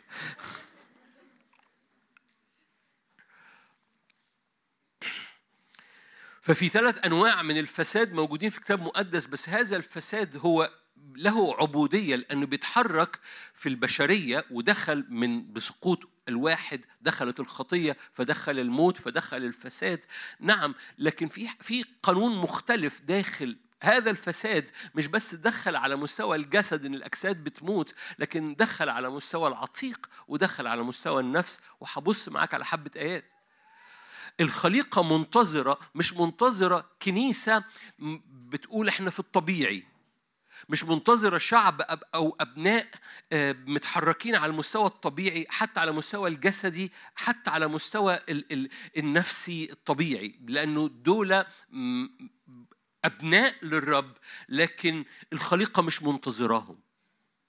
وقبل ما يسوع يجي لأن في حصاد زي ما إحنا ماشيين في سلاسل إن كان في السبت أو في الأربع لو أنت بتتابع في حصاد عظيم قبل المجيء الثاني فالخليقة سترى حاجة في ولاد الرب في الكنيسة تجري ليها زي ما هنحكي النهارده تجري ليها لأنها بترف الأبناء مش فساد داخل مطلع عبودية فهي مش فارقة آه، مؤمن كذا وأنا كذا مش فارقة مؤمن واقع وأنا واقع مؤمن بيتفرج على porn وأنا بتفرج على porn مؤمن عمال بيلتوي وبيكذب وبيخدع في الشغل وأنا بلتوي وبخدع في الشغل مؤمن مكتئب وحزين وأنا مكتئب وحزين فالخليقه لا ترى مجد متحرك بحرية. ولما الخليقة لا ترى مجد متحرك بحرية لكن ترى فساد ماشي عادي اكتئاب عادي دوران عادي شغل عادي حياة عادية فشايف العادي فبتقول ما هو كله عادي. فلا ترى لا ترى في نحاس بترى الشعب قاعد كله اسم بعل فغور معدي. فبعل فغور بيعبدوا المديانيين وبعل فغور بيسجد له شعب الرب. أوكي. لغاية لما قام في نحاس أنتوا هنا؟ لما قام في نحاس الخليقة شافت في نحاس وبعد كده بقى كل مرة تحصل مواجهة ما بين شعب الرب و و و وأعداء أو حروب أو أو الخليقة ينادوا الفنحاس. ليه؟ لأن الفنحاس ده رجل آية. أنا ب ب ب بلم حبة حاجات من امبارح. فنحاس ده رجل آية. ليه؟ لأن ده مش مش واقع في الفساد اللي متحرك بيطلع عادي لكن المجد بيتحرك فيه بحرية. الخليقة منتظرة إنها تتنقل أو تشوف ال contrast. عارفين ال contrast؟ التباين. بلغة عربية فصحى. التباين المقابلة ال- الأسود اللي بيقابل الأبيض المجد اللي بيقابل الظلام النور الساطع اللي بيقابل الظلام الدامس. فيروا الم- ال- المفارقة ما بين فساد مليان عبودية ومجد متحرك بحرية. في الاجتماع النهارده كده تقوم مادد إيدك وتوسع اللي جنبك تقول له ابعد كده شوية عشان أنا عايز المجد يتحرك فيا بحرية. مش عايز الدنيا تبقى ضيقة. مش عايز التضييقة دي. وأنا مش بتكلم على اللي جنبك إنك تزقه. أنت عارف. أنت مش هينفع تزقه في القاعة دي. أنا بتكلم عن جواك.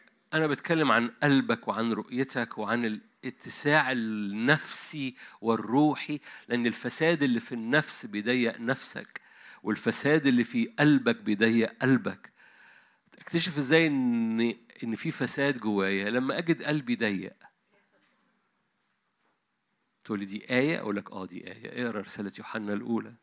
أقول لك إحنا بنعرف إن إحنا انتقلنا من الموت للحياة لأن قلبنا واسع لأن بنحب الآخرين. أول ما تلاقي قلبك ضيق اعرف إن الفساد دخل في قلبك. أول ما بتلاقي نفسك ضاقت اعرف إن الفساد دخل في نفسك. مفيش مشكلة إنك تكتشف الفساد دخل في نفسك لأن في ترياق للفساد. في ترياق عشان كده قلت لك الفساد سم. في ترياق للفساد. وهذا الترياق بيقوم موسع من قلبك ومن نفسك ومن حياتك ومن رؤيتك ومن دعوتك ومن نف... ومن من من من المساحة الداخلية اللي جواك اللي بي- بيدخل فيها كثيرين علشان المساحة دي وسع الرب بيعرف يسكب فيها هباته ونعمته وقوته وإمكانياته و- و- ومراحمه ليه؟ لأنها منطقة واسعة الرب يعرف يحوش فيها حاجات كتير مخازن يوسف قبل ما تبقى براك هي مخازن جواك. المخازن دي المخازن اللي فيها الرب بيخبئ وبيخزن فيها قمحه علشان الناس كتيرة تيجي وتأكل من هذه المخازن الموجودة جواك. لو مخازنك ضيقة الناس بتقول مش فارقة لأنه ما فيش حاجة. ألا يوجد خبز في في هللويا في بيت لحم؟ قال يوجد خبز في بيت لحم. ليه؟ لأن بيت لحم ده بيت الخبز ده بيت الشبع. فما نروحش بيت لحم وما نلاقيش خبز ما نلاقيش شبع. لو راحوا البيت لحم وعملوا حج البيت لحم وما لقوش خبز مش هيروحوا تاني سنة. لكن لما بيجوا لحضرتك ويلاقوا مخازن فيها قمح بيعرفوا يروحوا فين؟ ال GPS بقى واضح. أول ما احتاج خبز أنا عارف أروح فين. فيمسك عشر رجال بذيل رجل يهودي يقول خذنا معك. ليه؟ لأن في في خبز في بيت لحم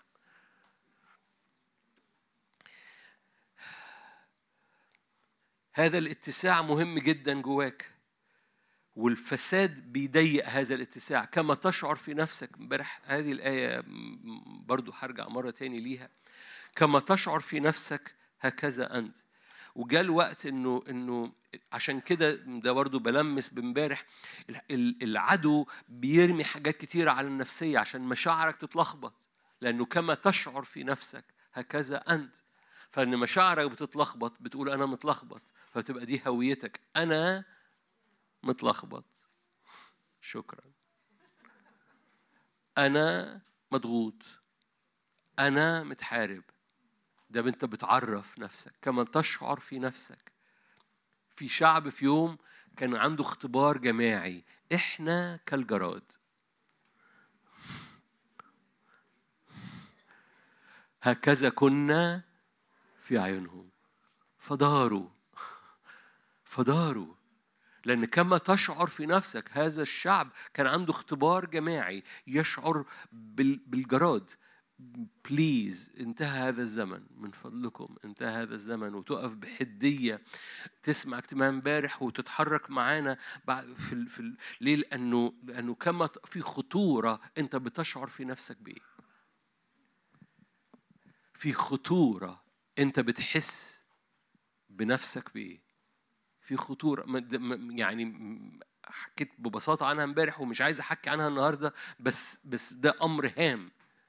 في خطورة أنت شاعر بنفسك بحياتك مجملها مش دلوقتي. تقول أنا قاعد أنا متشجع. أه. no no no no ما ترديش رد ال- ال- الروحي. أنا بتكلم بقى عليك في الشغل وأنت رايح اليوم الأربع الصبحية الشغل وأنت وأنت متحرك في بيتك وأنت بتفكر في فلوسك ومستقبلك. ماذا تشعر في نفسك؟ كما تشعر في نفسك هكذا أنت. الخليقة مش منتظرة ناس بتشعر إن هم كالجراد.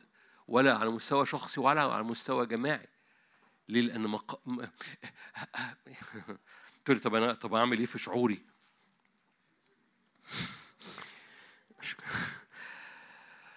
املى شعورك بشعور تاني. اللي بيحارب الأفكار فكرة واللي بيحارب الشعور شعور.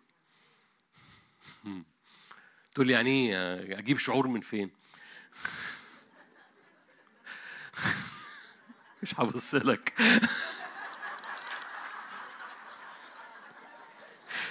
من كتر ما جون تعب من شعوره قام حلقهم خالص. عشان يعيش بالإيمان.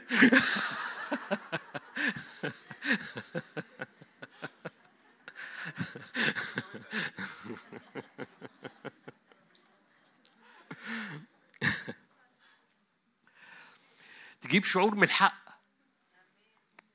إزاي؟ إزاي؟ okay. okay. لو قلت لك أنت محبوب ده حق.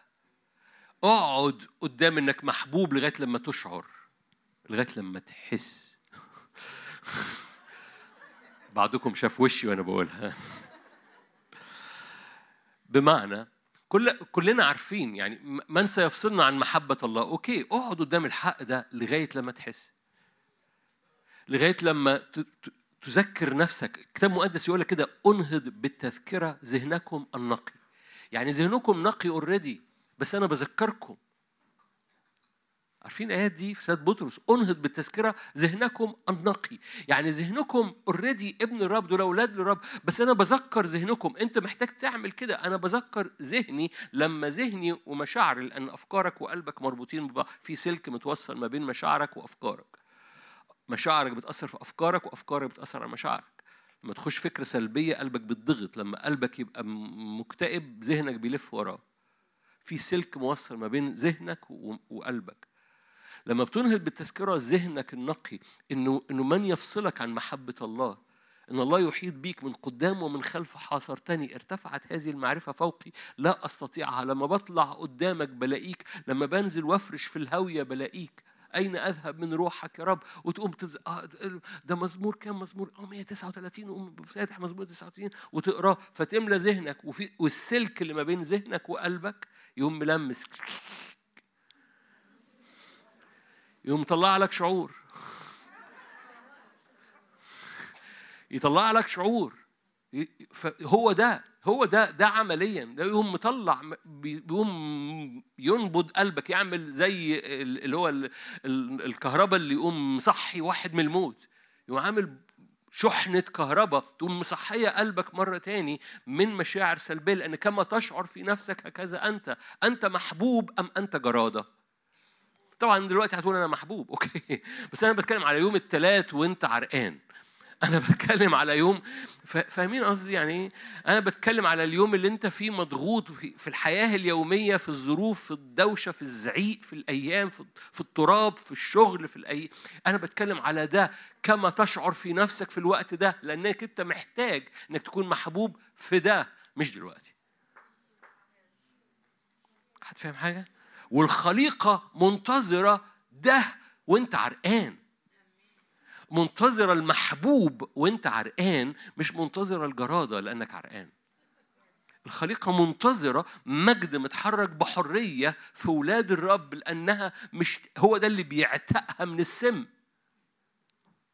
لأن الخليقة محبوسة في عبودية سم ومنتظرة استعلان حرية مجد متحرك بحرية في أولاد الرب لأن ده بيعتقها من السم. والسم ده شغال لأنه دخل بسقوط الواحد دخل الموت في البشرية. حلو قوي. ففي حاجة مختلفة بتسري في المقابل. يعني لما بسقوط هذا الواحد دخل الموت في البشرية بس في المقابل في حاجة حصلت في الواحد يسوع المسيح بتقف بتضاد وب- وبتشفي وبت بت بتلغي السم اللي خارج اللي دخل بسبب هذا الفساد. فالوقت مثل هذا أنت موجود. أنا الوقت مثل هذا أنت موجود مش علشان تبقى شغال في الطبيعي اللي عمال بيتحرك كنهر من من الفساد معدي في كل البشرية لكن أنت بتقف زي ما فنحاس وقف وقال ستوب لن تعبر فيما بعد. ال ال ال الشعب باقي الشعب مرة تانية برجع لفنحاس باقي الشعب متفرج بالسم معدي وال وال والشباب بيتبلع في اسم ف- بعل فغور والكبار وكله كله معدي في بعل فغور والباقي الناس تتفرج لغاية لما في نحاس في حاجة غارة غيرة الرب. ورب يطلع هؤلاء. النفسيات وال... وال... والأبطال اللي بيقفوا وهم حاطين الرمح. ليس فيما بعد. ليس فيما بعد. يا رب تغيروا يا رب تغيروا هذه الغيرة ليس فيما بعد وتقوم مدرك إنه الوقت مثل هذا في مجد متحرك فيا وفي إيمان متحرك فيا حضرتك يعني وحضرتك بحرية فأنا. برمي الرمح بوقف السم ليه؟ لأن المجد اللي بحرية بيوقف سم عبودية الفساد زي ما اتفقنا في ثلاث أنواع من الفساد هو الموت الجسدي اللي هو الآية المشهورة لن تدع قدوسك يرى فسادا وهذه النبوة اللي قالها داوود آه، وأم يسوع استخدم هذه الآية قال لهم تفتكروا كان بيتكلم على مين؟ أوكي وقال رب قال الرب لربي اجلس عن يميني فكانوا تفتكروا كان بيتكلم على مين؟ في سفر الأعمال استخدموا هذه الآية لن تدع قدوسك يرى فسادا عن يسوع لما قام من الموت. إذا هذه الآية التفسير بتاعها ال- المشيخي هو إنه إنه آه، بيتكلم عن الموت ال- الطبيعي. أفسس أربعة. تعالوا نفتح آية أخرى. أنتوا كويسين؟ هنقلب شوية بقى في الكتاب. أنا حكيت معاكم بحرية. أفسس أربعة. آيات يعني واضحة. أفسس 4 22 أن تخلعوا من جهة التصرف السابق. أفسس 4 22 تخلعوا من جهة التصرف السابق الإنسان العتيق الفاسد. الإنسان العتيق مليان فساد. okay؟ فده level تاني. ده بقى ما ما هوش ده, ده مش فساد الم- الموت البشرية إن الواحد بيكبر فبينتقل ليس موت بل انتقال. فده مش الفساد اللي هو ده ده فساد آخر اسمه فساد العتيق. okay؟ ليه؟ لأن ال- ال- ال- العو- الخليقة اللي بتئن عشان تخرج من عبودية الفساد هذه الآية لا تعني فقط الموت ال- النهائي فبالتالي حرية مجد أولاد الله ده القيامة النهائية. ليس فقط. حد فاهم حاجة؟ أنا- أنا- أنا يمكن أنتوا أنتوا بساط وكده هو بس أنا بكلم أدمغة معينة بتاخد آيات رومية 8 وبتحطها فقط في المجيء الثاني.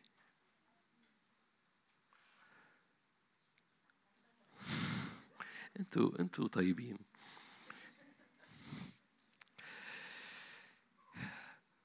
ففي ثلاث أنواع من الفساد. فساد اللي هو الموت الطبيعي اللي هو بينتهي في المجيء الثاني أوكي بس في نوع تاني من الفساد اسمه الإنسان العتيق. هذا الإنسان العتيق فاسد. بالمناسبة في نفس الكلمة اليونانية بتاعت فساد هنا هي هي نفس الكلمة اليونانية بتاعت فساد هنا.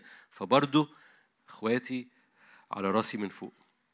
أن تخلعوا من جهة التصرف السابق الإنسان العتيق الفاسد بحسب شهوات الغرور. حلو قوي. فالإنسان العتيق بيتحرك فيه حاجة اسمها عبودية فساد. عشان كده إنك تعيش في إنسان الروح مش فكرة لذيذة وعظية قالها خادم في يوم من الأيام أو حصلت موجة عنها في يوم من الأيام ومشيت وبقت جملة فبقت جملة وعظية. نو no, دي مش جملة وعظية. ده ده حياة أو موت. لو لو أي حد فينا بما يشملني أنا ساب إنسان الروح وما تحركش بإنسان الروح في شغله في بيته في حياته في ارتباطه في أيامه في فلوسه في كل حاجة في حياته. لو ما تحركش بإنسان الروح بيتحرك في حاجة اسمها عبودية الفساد. اربطوا الحاجات ببعض. ما هو لو أنا جبت موجة العتيق بجيب موجة الفساد اللي مليانة عبودية. لو أنا جبت موجة إنسان الروح بجيب موجة المجد اللي متحرك بحرية. في كفتين يا إما عبودية الفساد يا إما مجد بحرية. والخليقة منتظرة أبناء متحركين المجد فيهم متحرك بحرية لأن ده استعلان الأبناء اللي الخليقة منتظراهم. Are you here؟ وبالتالي كل مرة بقوم جايب موجة العتيق أنا بجيب موجة الفساد اللي بيطلع فيا عبودية. اخلعوا من جهة التصرف السابق الإنسان العتيق الفاسد. فهنا مش فساد الموت الجسدي لما لما جاء وقت انتقالي روحي في للسماء لا ده ده وقت فساد ده فساد الإنسان العتيق بحسب شهوات الغرور. عشان كده بقول لك اخلعوا ده ده ده, ده مش ده ده ده لا يتم الطبطبة عليه لا يتم الشفقة عليه لا يتم معلش لا ده لا يتم معاه إلا في نحاس وتقوم متجدد الآية اللي وراها متجدد بروح خلي بالك مش مجدد أفكارك يعني تقعد تقرأ no no روح ذهنك الروح القدس يجي يقوم عامل revival عامل نهضة في ذهنك بالروح القدس تتجدد بروح ذهنك يعني ذهنك يتملي إعلان يتملي بالروح القدس يتملي بمجد متحرك بحرية ده كهرباء جديدة تشتغل في دماغ السلطانية. ده شو عارفين اللي قلنا ال- الشحنات كهرباء لقلبك دي شحنات كهرباء لدماغك دي كهرباء في الدماغ. عشان دماغك تفوق تشتغل صح سلوكك تشتغل صح مرة تاني تتجددوا بروح ذهنكم. ليه؟ لأن البديل هو فساد بيطلع عبودية عبودية الفساد. ده السم. فيقول لك اخلع من جهة التصرف السابق. الإنسان العتيق الفاسد بحسب شهوات الغرور وفي حاجة بتحصل معجزة بتحصل جوه دماغ حضرتك تتجدد بروح ذهنك مش أفكار ذهنك روح. يا إما أفكار سلبية بتطلع روح شيطاني يا إما أفكار مليانة مجد الرب جاية من الروح القدس. تتجدد بروح ذهنك. فتلبس الإنسان الجديد المخلوق بحسب الله في البر وقداسة الحق. هقلب معاك معلش آيات تانية. أنا برضو في المؤتمرات بيبقى عندي مساحة إن أنا أعمل كده. بطرس التانية لصاح الأولاني. بطرس التانية لصاح الأولاني.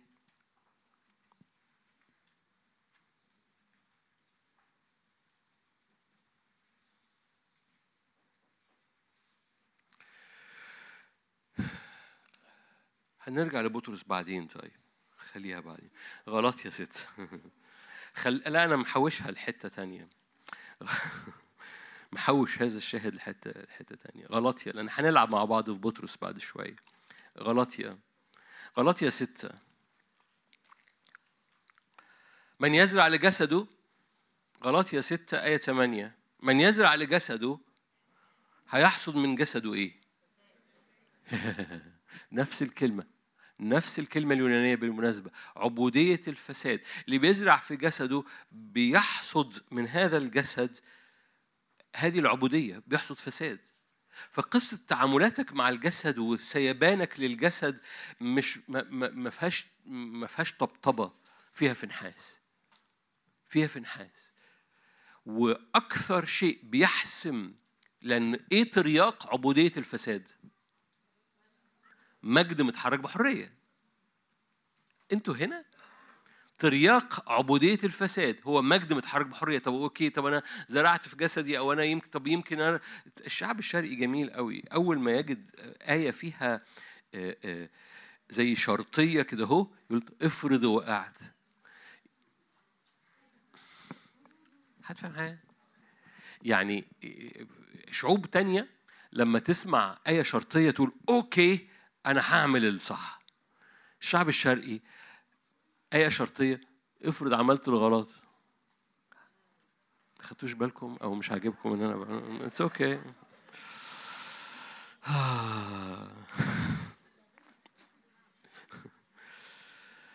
فلا نفشل في عمل الخير. من يزرع لجسده فمن الجسد يحصد فسادا. ببساطة أحبائي في حاجة إن إنه بتختار إنك تتحرك في الروح. بتطلب معونة من الروح القدس. أحبائي ليه بنستصعب إنك تعيش في الروح؟ تقول لي ده صعب جدا أعيش في الروح. أقول لك آه بمجهودك. لو بجسدك بتحاول تعيش بالروح صعب جدا. أنت تصورت إنك بجسدك هتحاول تعيش في الروح. تقول يعني مفيش مش جسدي مش هيعمل حاجة؟ لا جسدك هيعمل حاجة بس مش هو جسدك اللي هيقود هذه المسيرة. الروح هيقود جسدك في هذه المسيرة. جسدك بيطيع الروح. الفرق ما بينهم إيه؟ معونتك يا روح الله. اسأل الروح القدس في كل خطوة. إيه المشكلة؟ في إيه؟ زي ما قلنا افتدى في كل خطوة امبارح. النهارده بقول لك اطلب معونة الروح القدس في كل خطوة النهارده. هحكي معاك بعد دقايق لأن في في أمور بت في محطات لازم تسكب تطلب فيها الروح القدس. هو هو إيه الصعوبة إنك تقول له يا روح الله أنا بادي اليوم تعالى معايا. إيه الصعوبة إنك تقول له يا روح الله أنا أنا أنا عندي مقابلة دلوقتي تعالى معايا. إيه الصعوبة إنك تقول له يا روح الله أنا أنا لا أريد أن أخطئ في التعودات بتاعتي اللي أنا بعملها في في الوقت ده أو في الموقف ده أو في العلاقة دي أو في الخناقة دي أو في الأمر ده. يا روح الله SOS عارفين اس أو اس دي اشاره استغاثة. يا روح الله اس أو اس استغاثة تعالى. اسند. إيه اللي بيحصل؟ أنت بتحطه بتطلعه الأول. وشوف هيحصل إيه. إيه إيه إيه الصعوبة في الحياة في الروح؟ لما تطلب معونة الروح وتخليه يتحرك قدامك صدقني هتلاقي نفسك بتطيع أسهل. صدقني هتلاقي جسدك بيهدى كده وبيبقى زي الأليف. جسدك اللي بينفعل وبيعض وبيزعق وبيخاف وبيقلق وبيضطرب وبيبقى زي حاجة أليفة جدا لو حطيت روح القدس فوقيه. وبالتالي لا تخاف أو لا ما, ما تستعجلش إنه أقرب ليك الجسد. حبيبي أقرب ليك حقيقي حقيقي هو الروح القدس. جسدك بره الروح القدس جواك. جسدك قشرة خارجية الروح القدس ساكن في قلبك. اطلب معون انت انت مطنشه فجسدك بياخد عجلة القيادة. من فضلك ما تديش جسدك عجلة القيادة. اطلب هذه المعونة من قلبك بعطش. الروح القدس يقوم فايض وخارج لبرة ويقوم مغلف جسدك كده ويقوم التعبير الكتابي مكفنه. يعني وجسدك يتبع يطيع. ففي جسدك ليه دور. إيه دور جسدك؟ أن يطيع أن يتحرك وراء الروح. طب إيه اللي بيخليه يتحرك وراء الروح؟ إنك حضرتك طلبت لأنك أنت اللي في إيدك القيادة يا إما تتحرك في الجسد أو تخلع هذا الجسد العتيق اللي فيه فساد. ده طبعا له فعل الصليب. أنا بتكلم عن الأكتيفيشن بتاعه التفعيل بتاعه. فالتفعيل بتاع إنه جسدك صلب مع المسيح قد صلبوا الجسد مع الأهواء والشهوات إنك بتطلع الروح بره فتتعدل حياتك تبقى معدولة إن الروح هو اللي بره وجسدك هو اللي جوه. فبتتعدل صح. فاول ما بيحصل كده الحياة في الروح بتبقى سلسة ما تستصعبهاش. ما تستصعبش انتصارك ما تستصعبش إن مجد الرب يتحرك فيك بحرية. اطلب SOS ابعت رسالة استغاثة لروح الله. بالمناسبة هو مش هنا هو هو هنا هو بس ابعت هذه الرسالة. روح الله معونة روح الله نعمه ده بيخليك متواضع والمتواضع بيغلب. المتكبرين يراهم أما المتواضعين فيعطيهم نعمة ليه؟ ليه؟ لأن بيخليك يا روح الله معونة يا روح الله شغل طب إيه؟ طب طب هقول له كل مرة أنا رايح الشغل الصبحية ده أنت دمك تقيل قوي آه قول له كل مرة أنك رايح الشغل الصبحية يا روح الله تعالى معايا يا روح الله معونة تقول أنا أنا طالب وبذاكر. يا روح الله معونا بقول كتير للي بيحكوا معايا من الطلبة. المواضيع الصعبة. حط إيدك على الكتاب وصلي بالروح. وقول له روح الله معونا هتلاقي نفسك فهمت. صدقني هتلاقي نفسك فهمت. اسأل مجرب. صدقني هتلاقي نفسك فهمت. بتدرس اطلب معونة. عندك مواجهة في الشغل اطلب معونة. عندك ب... ب... عندك أمور داخلية مت... مت... متلخبطة. ما... ما... ما... ما تخليش جسدك يرفص اطلب معونة في وسط اللخبطة في وسط الترف تقول لي جسدي بيرفص أقول لك روح الله معونة. ابعت هذه إشارة الاستغاثة دي ال SOS ابعت رسالة الاستغاثة دي وشوف الروح القدس هيعمل إيه. هيحرك الدنيا إزاي ويحرك الأحداث حواليك إزاي ويحرك الخناقة إزاي ويحرك الموقف اللي أنت قلقان منه إزاي وهيبعت ملائكته إزاي وهيفتح الأبواب إزاي. كل مرة بتبعت رسالة استغاثة للروح القدس الروح القدس مش بعيد عنك ده ساكن جواك ده أقرب ليك وأقرب لقلبك ولظروفك من جسدك. جسدك بس بيحب ينط. وأنا هتصرف. SOS وهذه الرسالة من استغاثة للروح القدس لقلب الآب بيحرك كل حاجة. اقرأ مزمور 18 وشوف الرب إزاي لما من ضيق دعوت الرب فاستجاب لي وشوف بقى إيه. نزل كل حاجة فوق دماغه عارفين المزمور ده؟ okay. لو أنتوا عارفين okay. ففي فساد اللي هو اللي هو في الجسد فساد الطبيعة العتيقة فساد الجسد العتيق. بس خلي بالك خلي بالك أختم في الحتة دي لأن ده النوع نمرة اثنين من الفساد. هذا النوع من الفساد okay. بيلغي أنت موجود ليه؟ لأنه لأنه لأنه لو أنت ملح الأرض إذا فسد الملح. صباح خير إذا فسد الملح ما ملوش أي لازمة بيطرح ويداس من الناس. بدل ما الخليقة منتظرة استعلان الملح الخليقة بتدوس على الملح الفاسد. الخليقة في الخليقة منتظرة ترى مجد متحرك بحرية في أبناء للرب لأن لأنها مشتاقة للعكس مشتاقة ترياق للفساد اللي ماشي فيها. مشتاقة ترياق للفساد اللي ماشي فيها. أحبائي أوكي مش بقول أسماء ومش ببص على أي حد ومش ببص على أي حاجة. خلال الموسم اللي فات خلال الأربع أو ثلاث شهور اللي فاتوا كم المدمنين اللي بيأتوا الاجتماع كتيرة جدا كتيرة جدا. يعني ما فيش اجتماع من غير ما يبقى فيه مدمنين موجودين من أجل الصلاة. ليه؟ لأنه في في فساد معدي وفي احتياج لإبراء هذا الفساد. فالخليقة منتظرة إبراء الفساد. حد فاهم حاجة فما تتصورش إن القصة طايرة في الهواء دي وعظه الموضوع مش وعظه الموضوع إن الخليقة منتظرة إن حد يعتقها من الفساد اللي بيطلع عبودية. هي منتظرة الترياق بتاع هذا السم اللي موجود في مجد متحرك بحرية في أبناء. أوكي. في نوع ثالث من الفساد. كورنثوس الثانية. أنا أنا آيات بسيطة وكورنثوس الثانية 11 كورنثوس الثانية 11 أنا بس بحطها قدامكم. كورنثوس الثانية 11 وآية 3 أخاف. أنه كما خدعت الحية حواء بمكرها هكذا تفسد إيه؟ أتاري الموضوع مش جسدي بس الموضوع فكري كمان. وزي ما قلت لك الذهن والقلب ملمسين ببعض. تفسد أذهانكم عن البساطة التي في المسيح، إذا هناك سم في بعض الأحيان بيبقى في الأذهان. والحية تحب تفسد الأذهان يعني إيه تفسد الأذهان؟ يعني يبقى في نعمة شغالة وده بيكلم مؤمنين أخشى إن الحية تفسد أذهانكم خلي بالك أنا بكلم مؤمنين لأن الخليقة منتظرة مؤمنين أذهانهم مش ماشي فيها سم.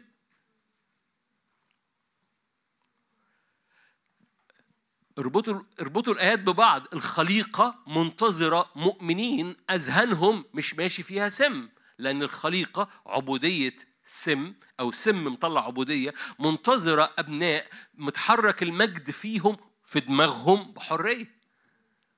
فلما يتقابل مع حضرتك ويتقابل مع ذهنك ويحكي معاك ما يلاقيش سم خارج لكن يلاقي مجد متحرك بحرية. فالخليقة الخليقة مش منتظرة تقابل مننا أفكار زي الطبيعي زي العادي لأن فيها رائحة السم شغالة. ذهن العالم ذهن الخليقة مش محتاج يقابل ذهن مني. الحية خدعته وأفسدته أفسدته عن البساطة دي. وكلمة الفساد معدية في الذهن. تفسد زي ما أنتم شايفين في الآية تفسد أذهانكم. هتلاقيه بيشتغل دلوقتي ف ال projector okay. فالحية تفسد الأذهان عن هذه البساطة اللي في المسيح. إن مجد الرب يملى ذهننا يملى ذهننا بأنوار. يبقى في مجد متحرك بحرية في دماغنا. دي البساطة اللي في المسيح.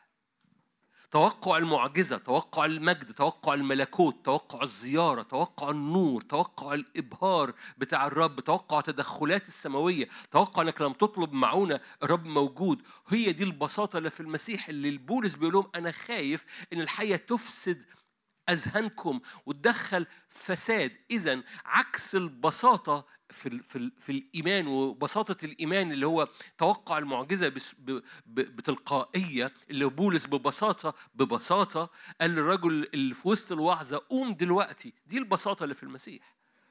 ليه هو توقع المعجزة الآن. البساطة بتتوقع المعجزة الآن. وبولس بيقول أنا خايف فساد يخش في البساطة دي أنا خايف فساد يخش في بساطة إنه أهيا الذي أهيا الرب الحاضر الآن. أنا أخشى إن الفساد يخش في دماغكم لأن كما تشعر في قلبك اللي مربوط بسلك مع ذهنك يخش فساد في ذهنك فيخش فساد في قلبك. فلا تتوقع المعجزة الآن لا تتوقع النعمة الآن لا تتوقع المحبة الآن. لأن إيدك الممدودة بعطش قدام الرب أنت ذهنك بكل بساطة شايف زيت نازل. أنا عملت كده يبقى في كده.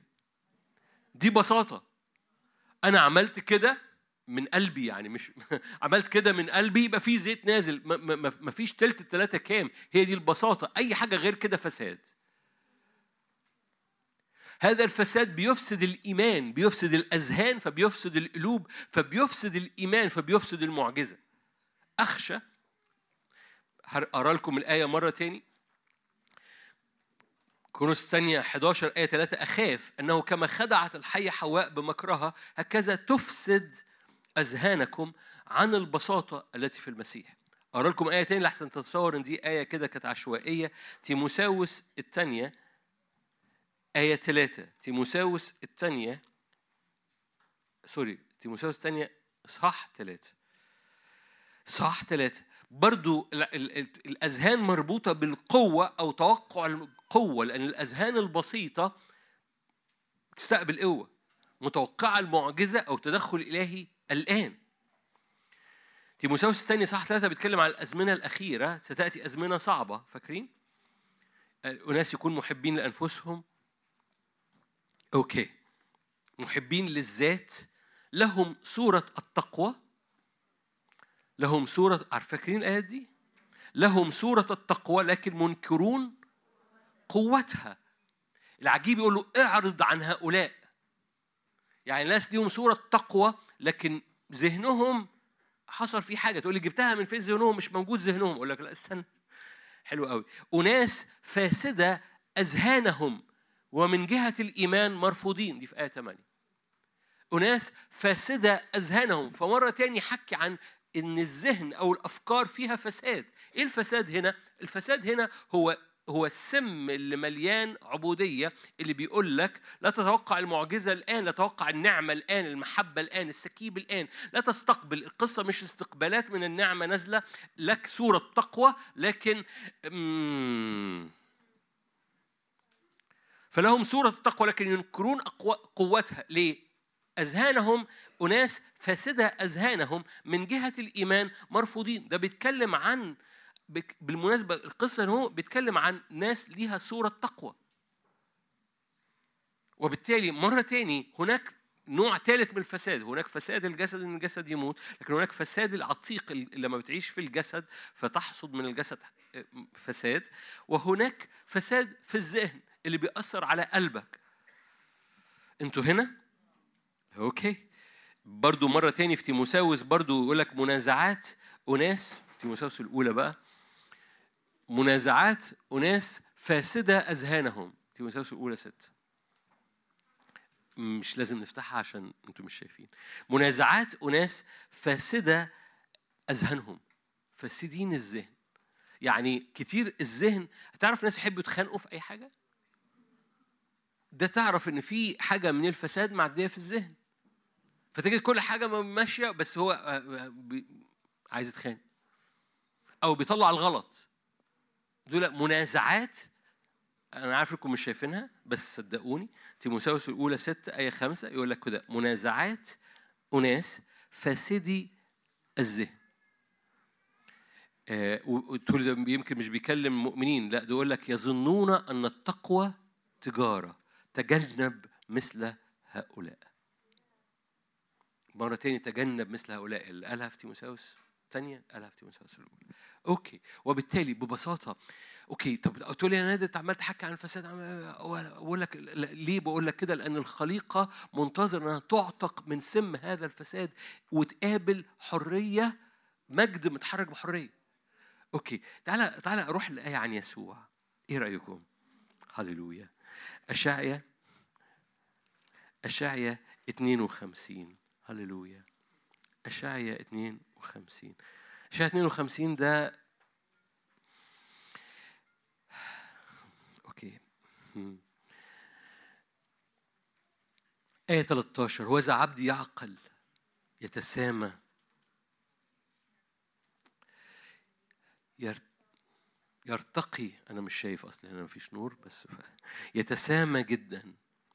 كما اندهش منك كثيرون كان منظره هكذا مفسدا. أكثر من الرجل وصورته مفسدة أكثر من بني آدم. الآية دي تجنن. كل سم عبودية الفساد اتشال في يسوع على الصليب فأخذ صورة الفساد أخذ صورة الفساد كان منظره كذا مفسدا أكثر تعبير يجنن كده أكثر من الرجل. كان نفسي تبقى موجودة فوق. والرجل هنا يعني زي آدم ده. كان منظره مفسدا أكثر من آدم. الآية ما بتقولش آدم أوكي؟ أنا ب... أنا اللي بقول لك. يعني آدم اللي دخل الفساد يسوع صار منظره مفسدا أكثر من الراجل. أكثر من آدم. وصورته أكثر من بنيه صورته مفسدة أكثر من بني آدم. الصليب لما بتستخبى فيه كل سم فساد بيقف. عندك صلاحية وقوة وفتح لمجد يتحرك فيك بحرية لأن في فلتر مش هيعدي الفساد لحياتك. تقولي طب في فساد دخل في ذهني؟ أقول لك استخبى في الصليب.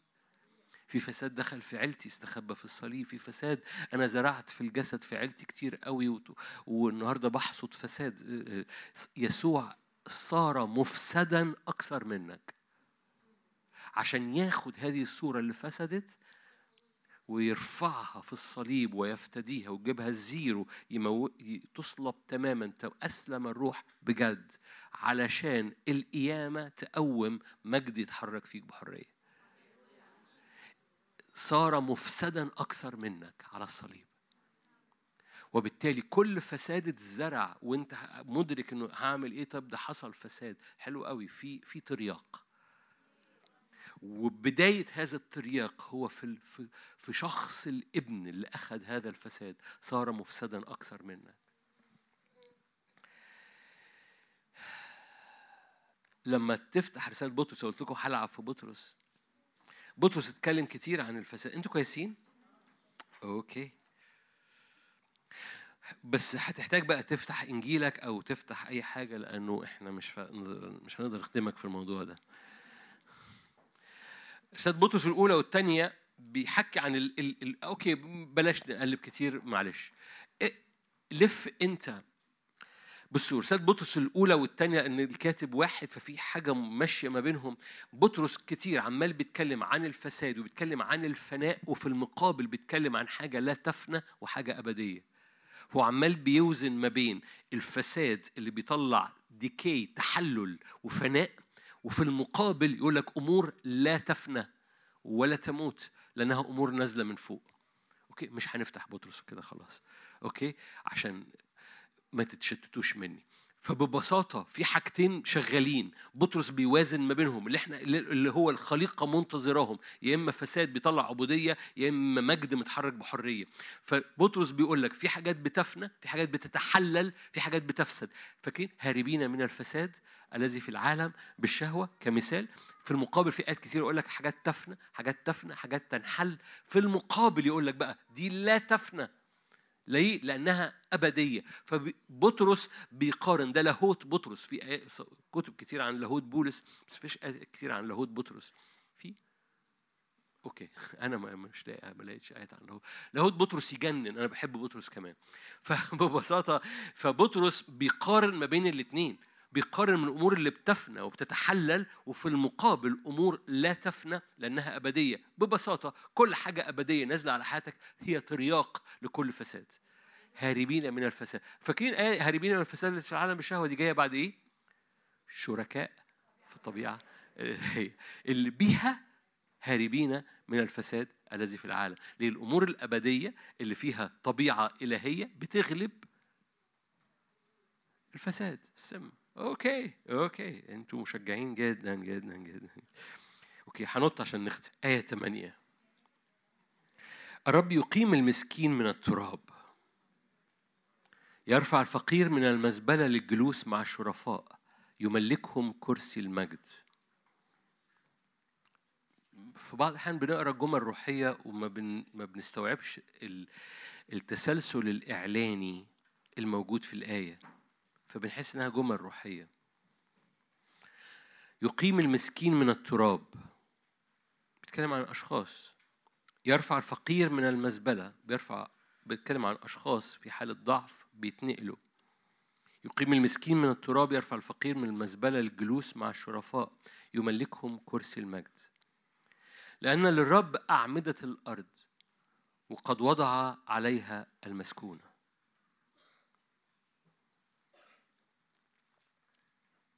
آية مرة تاني. يقيم المسكين من التراب. يرفع الفقير من المزبلة للجلوس مع الشرفاء يملكهم كرسي المجد. العجيب في الآية كلمة لأن. لأن للرب أعمدة الأرض. إيه العلاقة أن الرب له أعمدة الأرض وأن الرب يقيم المسكين من التراب؟ ويرفع الفقير من المزبلة.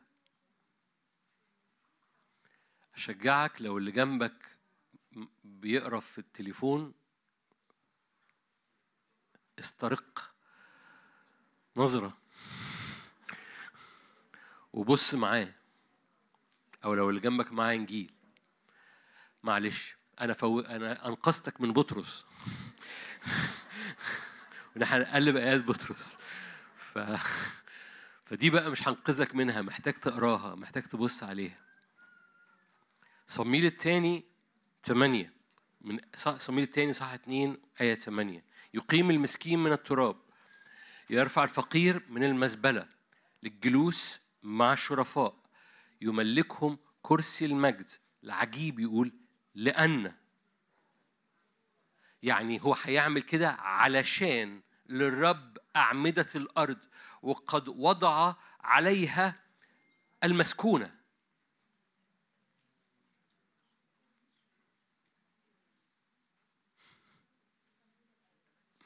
صموئيل الأول. صموئيل الأول صح اتنين. آية تمانية. okay. okay. هناك علاقة ما بين أن للرب أعمدة الأرض والفقير والمسكين. ولأن أعمدة الأرض وضع عليها الخليقة وضع عليها الخليقة فالمسكين بيقومه والفقير بيقومه. لأن للرب أعمدة الأرض. وأعمدة الأرض لازم تقوم لأن وضع عليها الخليقة.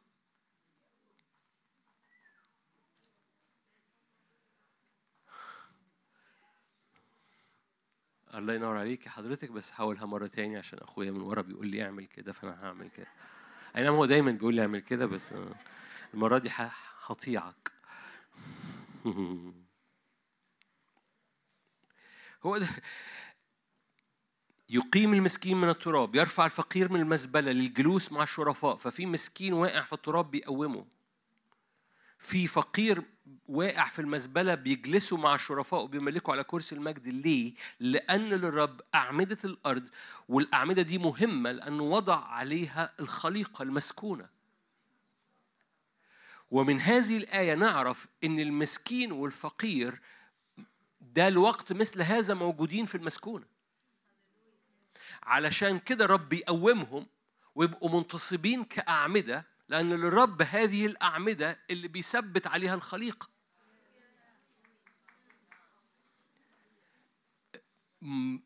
ترنيمة حنة ترنيمة نبوية مليانة مفاتيح نبوية كل آية فيهم بتاخدك مشوار في حتة. بس هذه الآية آية قوية جدا لأنها بتحمل هذا البعد. طبعا مفيش حاجة اسمها أعمدة الأرض الأ- الأرض مش واقفة على أعمدة. القصة كلها قصة روحية. المعنى معنى روحي مش حرفي. عشان كده الترجمة التفسيرات الحرفية للكتاب المقدس بت بتروح ومشاويره وما بترجعش. أعمدة دي أعمدة روحية.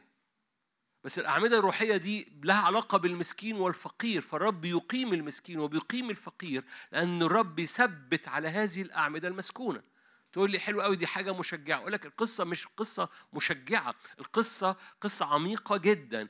هو ليه الرب بيقوم ليه الخليقة منتظرة استعلان هؤلاء الأبناء؟ لأن هؤلاء الأبناء هم الأعمدة. لفترات طويلة لفترات طويلة هذه الأعمدة كانت عايشة أنا مسكين أنا فقير. فكما يشعر في نفسه هكذا هو. فالأعمدة مش واقفة فالخليقة مش شايفة. الخليقة منتظرة هؤلاء الأبناء إن هم يقوموا. رب يقيم المسكين ويقيم الفقير ليه؟ لأن الرب أعمدة الأرض وقد ثبت عليها المسكونة. فقيامة روح الحياة فيك مش فكرة لذيذة. قيامة النضوج وقيامة فنحاس اللي بيوقف الشر اللي معدي وقيامة هذه الغيرة بالمجد يتحرك في حياتك بحرية فتقف. مش في الاجتماع بس تقف يوم الثلاث وانت عرقان. مجد يتحرك بحرية روح الله SOS القصة مش فكرة لذيذة القصة ال- الخليقة منتظرة الأعمدة تقف في مكانها علشان الرب ثبت عليها الخليقة كلها. هوريك إزاي في دقايق صغيرة دلوقتي بس القصة إنه إنه إنه أنت مش بتضارب الهوى مش حبيبي صلي مش حبيبي خد خلوتك no no. جدد ذهنك لأن كما تشعر في نفسك جاء وقت فساد ذهننا زمان وإحنا صغيرين يقول لك من جزء من تاخد خلوتك فتاخد خلوتك في مكان فاضي تقفل على نفسك الباب تجيب معاك إنجيل وتجيب معاك نوتة وتجيب معاك إنجيل ورقة وتكتب عشان تكتب آه، وزي ما يكون اتحول إلى إلى إلى سيشن أو واجب أو ايا كان زي ما أنت عايز حطها زي ما أنت عايز القصة مش كده القصة إنه رب يقيم المسكين لأنه المسكين ده من الأعمدة اللي كانت واقعة والرب هذه الأعمدة الخليقة منتظرة ترى الهيكل وترى الهيكل في حضرتك وفي حضرتك فترى أعمدة بناتنا كأعمدة الزوايا منحوتات أعمدة في الهيكل ليه؟ لأنه من يغلب أعطيه يصير عمودا في هيكلي ولا يخرج ثانية. okay؟ بص معايا سفر العدد سفر العدد سفر العدد. okay. آه، آه، آه. هبص على ثلاث نقط صغيرين ونصلي. سفر العدد أنتوا شايفين؟ أنا مش شايف بس مش مشكلة خالص مش شايفين برضو؟ شايفين؟ أوكي كلم الرب موسى قائلا بص أنا أنا هاخد أمثلة من العهد القديم عشان أقول لك حاجات عملية جدا أنا هقلب عملي هقلب عملي هقلب عملي. كنت بديك كل اللي فات ده كان فرشة روحية للقصة بتاعه الفرق ما بين الفساد اللي بيطلع عبوديه والمجد اللي لازم يتحرك فيك بحرية. هقلب عملي. والعملي ده هتحس إنه عملي قوي. هو أنا قاصد أعمله عملي قوي. عشان إيه؟ أقول لك إنه اختيارك للروح القدس ده له خطوط عملية له حاجات عملية بتعملها. فاختيارك للروح القدس الإس أو إس اللي بترميها إنك تستقبل في في مج في في حتت كده يعني اقرأ معايا. بص على اللي جنبك على التليفون اللي جنبك أو على إنجيل يعني. okay okay. سفر العدد إصحاح 28 ما تزعقوش فيا. سفر العدد إصحاح 28 آية واحد. لو حضرتك وصلت سفر العدد 28 ح... صح كام؟ هو صح 28 صدقوني. هو اسمه سفر العدد ما أقدرش اعمل فيه اي حاجة. كلم رب موسى قائلا أوصي بني إسرائيل وقل لهم. أوكي. خلي بالك. قرباني صباحا مع وقائدي رائحة سروري تحرصون أن تقربوه في وقته.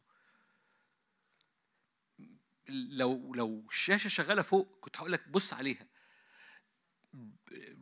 لو في إنجيلك لو معك إنجيل ومعك قلم تحرصون أن تقربوه في وقته. قل لهم هذا هو الوقود الذي تقربون للرب. خروفان حوليان صحيحان لكل يوم لكل يوم. محرقة دائمة. الخروف الواحد تعمله صباحا والخروف الثاني تعمله بين العشاءين أوكي هكمل. وعشر الإيفة من دقيق ملتوت بزيت بربع الهين من زيت الرد تقدمه. محرقة دائمة هي المعمولة في جبل سيناء لرائحة سرور مرة تاني سرور رائحة سرور. وقود للرب سكيبها ربع هين للخروف الواحد في القدس اسكب سكيب مسكر للرب خمر يعني. الخروف الثاني تعمله بين العشاءين كتقدمة للصباح وكسكيبه تعمله وقود رائحة سرور للرب ثالث مرة رائحة سرور الرب بعد كده يكمل بيقول لك في يوم السبت بعد كده يقول لك في رؤوس الشهور بعد كده في الفصح وبعد كده في البكورة okay خلونا في الحتة دي عشان ال... الوقت وال... وال... غياب الشاشة. ببساطة الرب بيقول لك بص أنت محتاج تقدم ليا ذبيحة محتاج تقدم ليا ذبيحة مكونة من ثلاث حاجات دم وزيت وخمر. خمر يعني فرح زيت يعني الروح القدس وذبيحة ده يسوع المسيح. فمحتاج تقدم ليا على حساب الدم بقوة الروح القدس ذبيحة مليانة فرح. okay؟ فمحتاج تقدم ليا. على حساب الدم ذبيحة بالروح القدس مليانة فرح. وده بيعمل سرور ليا. okay؟ بس خلي بالك. يع- يعني إيه سرور للرب؟ يعني الرب ينظر برضا. أوكي؟ ينظر برضا. تحرصون أن تقربوا آية آية آية واحد آية اتنين مرة تاني آخرها تحرصون أن تقربوه في وقته. ليه؟ ده اداهم بالظبط مرة في الصبح ومرة ما بين العشاءين. مش هنتكلم عن ما بين العشاءين دلوقتي بس مرة في الصبح ومرة ما بين العشاءين. واداهم الميعاد يقول لك خلي بالك احرص إنك تقدمه في وقته.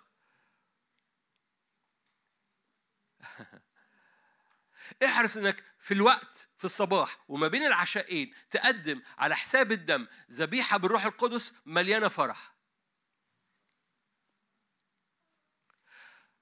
هقول لكم المعنى اللي جوايا. okay. عايز أطلعها صح. زي ما قلت لك هتخسر إيه لما تطلب SOS تقول يا روح الله معونة؟ إيه اللي هيحصل لما في كل صباح وفي كل مساء تقدم للرب هذه الذبيحة اللي على حساب الدم بتغطي حياتك وبتقدم ذبيحة بالروح القدس فبتصلي بالروح أو بتعبد بحرية قدام الرب وتقدم فرحك للرب كل يوم احرص أن تفعل هذا في وقته كل يوم. هقول لك ليه ما بتعملهاش. لأن الزمان قالوا لنا خد خلوتك الصبح. خد خلوتك قبل ما تنام. ما قالوا لناش إنك لما بتقدم هذه الذبيحة أنت بتبني عمود ما بين السماء والأرض والخليقة منتظر إن العمود ده يترفع في أوضتك وفي حياتك كل يوم. ما قالوا لناش إن لما بتقف قدام الرب في وسط أوضتك وترفع إيدك تقول يا رب أنا بسبح دمك وعهدك وفدائك على حياتي أنا بعبدك بالروح وبالحق يا روح الله معونة تعالى غطي يومي لأنك بتقدمها في الصباح أو بتقدمها بين العشاءين كل يوم احرص أن تفعل هذا في وقته. تقول ده عهد قديم. أقول لك هو هو هو لما عملها في العهد القديم كان عنده mode وفي العهد الجديد عنده mode تاني ولا هو النهارده في العهد الجديد ما بتجيبش بقى خروفين بينعر وتجيب إزازة خمر؟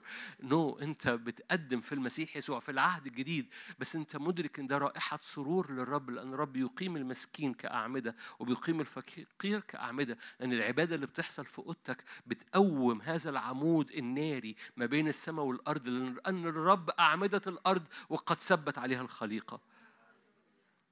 ليه ما بنعملهاش؟ لأن إحنا نظرنا عليها كناموس ك ك ك ك ك, ك هستعمل التعبير اللي هو تلمذة فأنا تلميذ وأنا ما بحبش أبقى تلميذ. فجسدي تمرد. القصة كلها انسى إنها انسى إنها انسى إنك تلميذ. انسى إنها واجب. انسى إنها خلوتك الفردية. قوم العمود صباحا ومساء في حياتك. واعرف إن الخليقة منتظرة أن ترى هذا العمود اللي خارج بذبيحتك لأنك واقف وسط أوضتك وحضرتك واقفة في وسط أوضتك. احرص أن تفعله في وقته. احرص إنك تفعله هتخسر إيه لما تقف هذه العشر دقايق الخمس دقايق في أوضتك الصبحية؟ وهتخسر إيه لما تقفها بالليل لما تعملها كل يوم وتحرص أن تفعل. يقول لك ده رائحة رضا الرب. قوم رب ناظر لأرضك برضا. تحب؟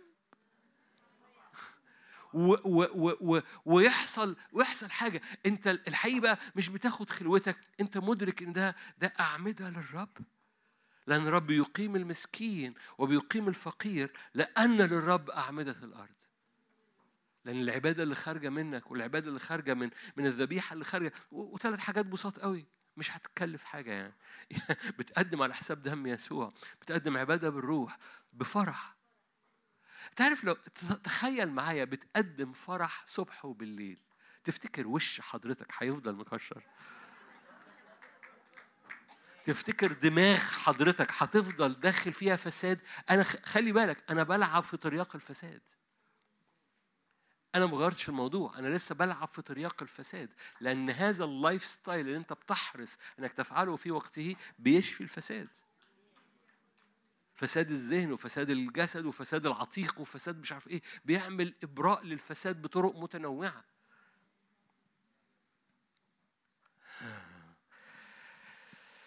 هللويا.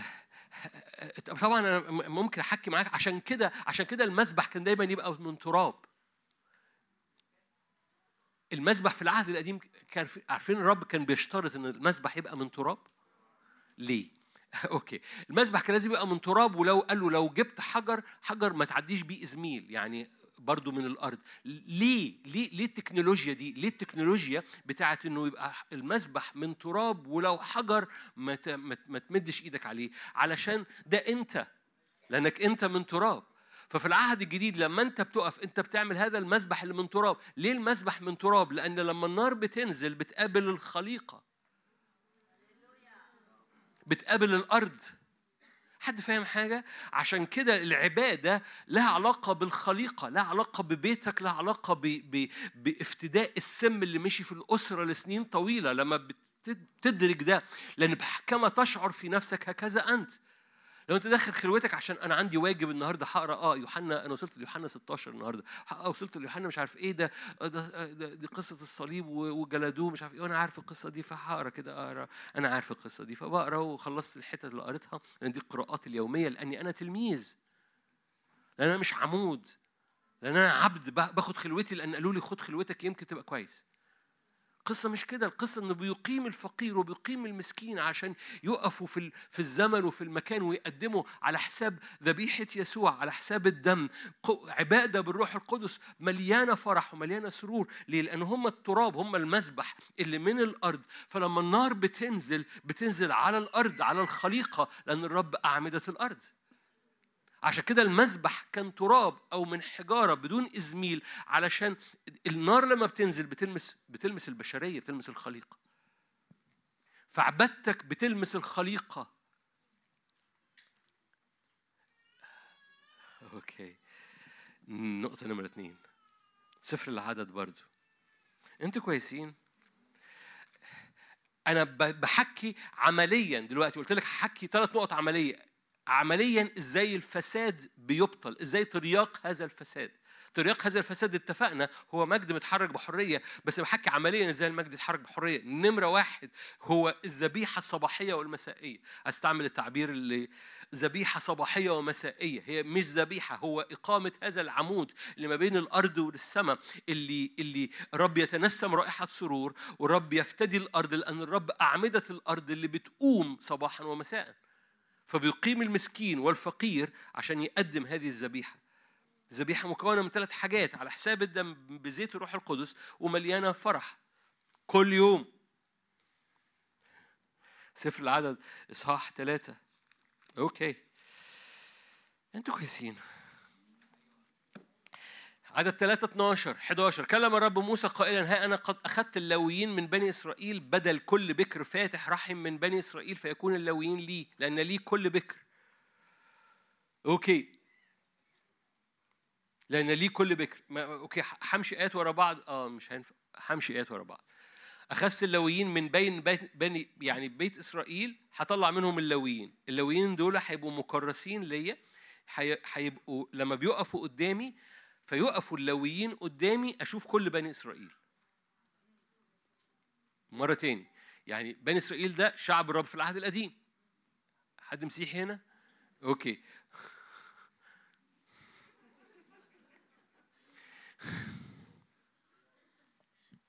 Okay مش هرد عليك. فهاخد من وسط هذا الشعب اللاويين عشان اللاويين دول يقفوا قدامي دول مكرسين ليا. لما يقفوا اللاويين قدامي أنا بقرأ إن كل الشعب وقف قدامي. ده في العهد القديم. ماشيين معايا؟ أوكي. أقرأ آية كمان في نفس الإصحاح آية 41 تأخذ اللاويين لي أنا الرب. بدل كل بكر في بني إسرائيل وبهائم اللاويين بدل كل بكر في بهائم بني إسرائيل فعد موسى كما أمره الرب كل بكر في بني إسرائيل فكان جميع الأبكار الذكور بعدد الأسماء من ابن شهر فصاعد المعدودين منهم 22273 كلم الرب موسى قائلا خذ اللاويين بدل كل بكر بدل كل بكر في إسرائيل وبهائم اللاويين بدل بهائمهم فيكون لي اللاوي فيكونوا لي اللاويين أنا الرب. أوكي؟ ماشي. استوعبنا الصورة دي؟ فالصوره دي بتقول إن الرب جه للشعب واخد منه اللاويين وقال اللاويين دول لما يقفوا قدامي يبقى الشعب وقف قدامي. افتح معايا ملوك الأول ثمانية ملوك الأول ثمانية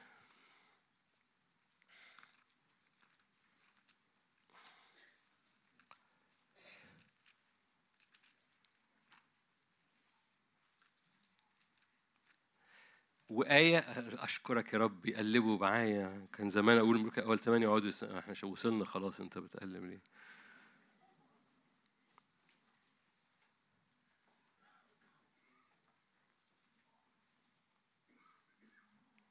ملوك الأول 8 آية 43 فاسمع أنت من السماء دي صلاة سليمان وهو بيدشن الهيكل. فاسمع أنت من السماء مكان سكناك. ده سليمان بيصلي للرب. ملوك الأول 8 43 فاسمع أنت من السماء مكان سكناك وافعل حسب كل ما يدعو به إليك الأجنبي. خلي بالك. فاسم ده شعب الرب بيصلي في الهيكل. فاسمع أنت من السماء مكان سكناك افعل حسب كل ما يدعو به إليك الأجنبي اللي مش من شعب الرب. لكي يعلم كل شعوب الرب اسمك. فيخافوك كشعبك إسرائيل. ويعلموا أنه قد دعي اسمك على هذا البيت. ما أعرفش مدركين ال- ال- المشهد ده متكرر. أنا هقرأ الآية دي بس مش هقلب معاكم كتير لأنكم أنتوا بت- بتقلبوا معايا. سليمان بيقول له لما إحنا نعبد في الهيكل استجيب للي ما يعرفوكش.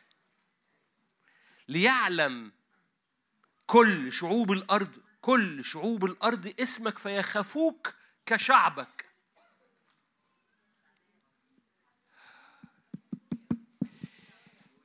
من وسط الشعوب قام الرب مكرس في العهد القديم؟ من وسط الشعوب قام الرب مكرس ليه شعب من وسط الشعب قام مكرس ليه اللويين فاللويين لما المكرسين لما يقدموا تكريسهم للرب الرب يرى شعبه مكرس.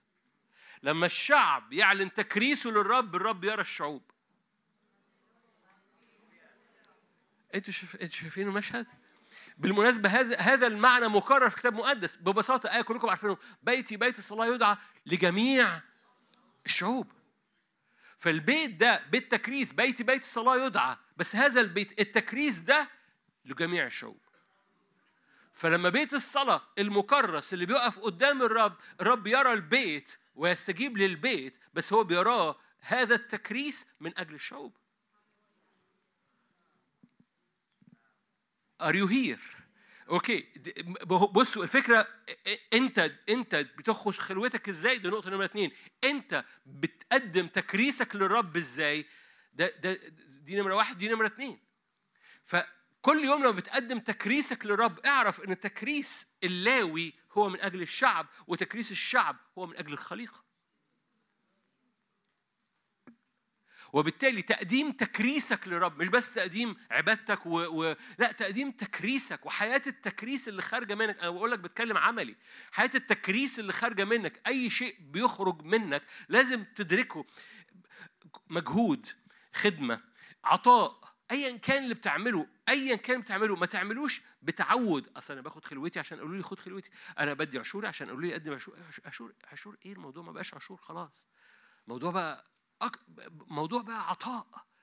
الموضوع أنا مش بتكلم على فلوس أنا بتكلم عن ان سخرك ميل. امشي معاه ميلين. القصة ما بقاش موضوع أنا هخدم طب بس إيه حدود الخدمة بقى؟ no no no القصة كل مرة بتقدم تكريس. هذا التكريس هو أعمدة للأرض. هو افتداء الخليقة منتظرة إنها تشم ريحة تكريسك. التكريس بيتشم. أنا آسف التعبير. ما يطلعش. التكريس بيتشم. عشان كده لما المرأة كسرت قاروط الطيب يقول لك ملأت رائحة تكريسها تكريسها دي من عندي. ملأت رائحة الطيب كل البيت. ليه؟ لأن التكريس بيتشم. وهو ده المعنى من هو ده السبب. التكريس بيتشم. أي حد دخل البيت شم رائحة قاروط الطيب المكسورة. ليه؟ ده واحدة أعلنت تكريسها للرب. ولما هذه الوحدة أعلنت تكريسها للرب كل من دخل البيت شم رائحة تكريسها فحضرتك لما بتقدم. ايا كان وتكريسك ما أروع أن يكون في الخفاء لأن تكريسك في الخفاء بيطلق موجة من الافتداء أو موجة الخليقة بتشمها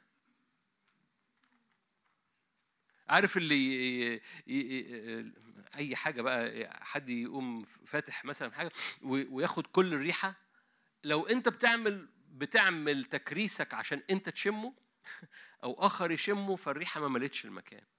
لو قدمت تكريسك في الخفاء بيجازيك علانيه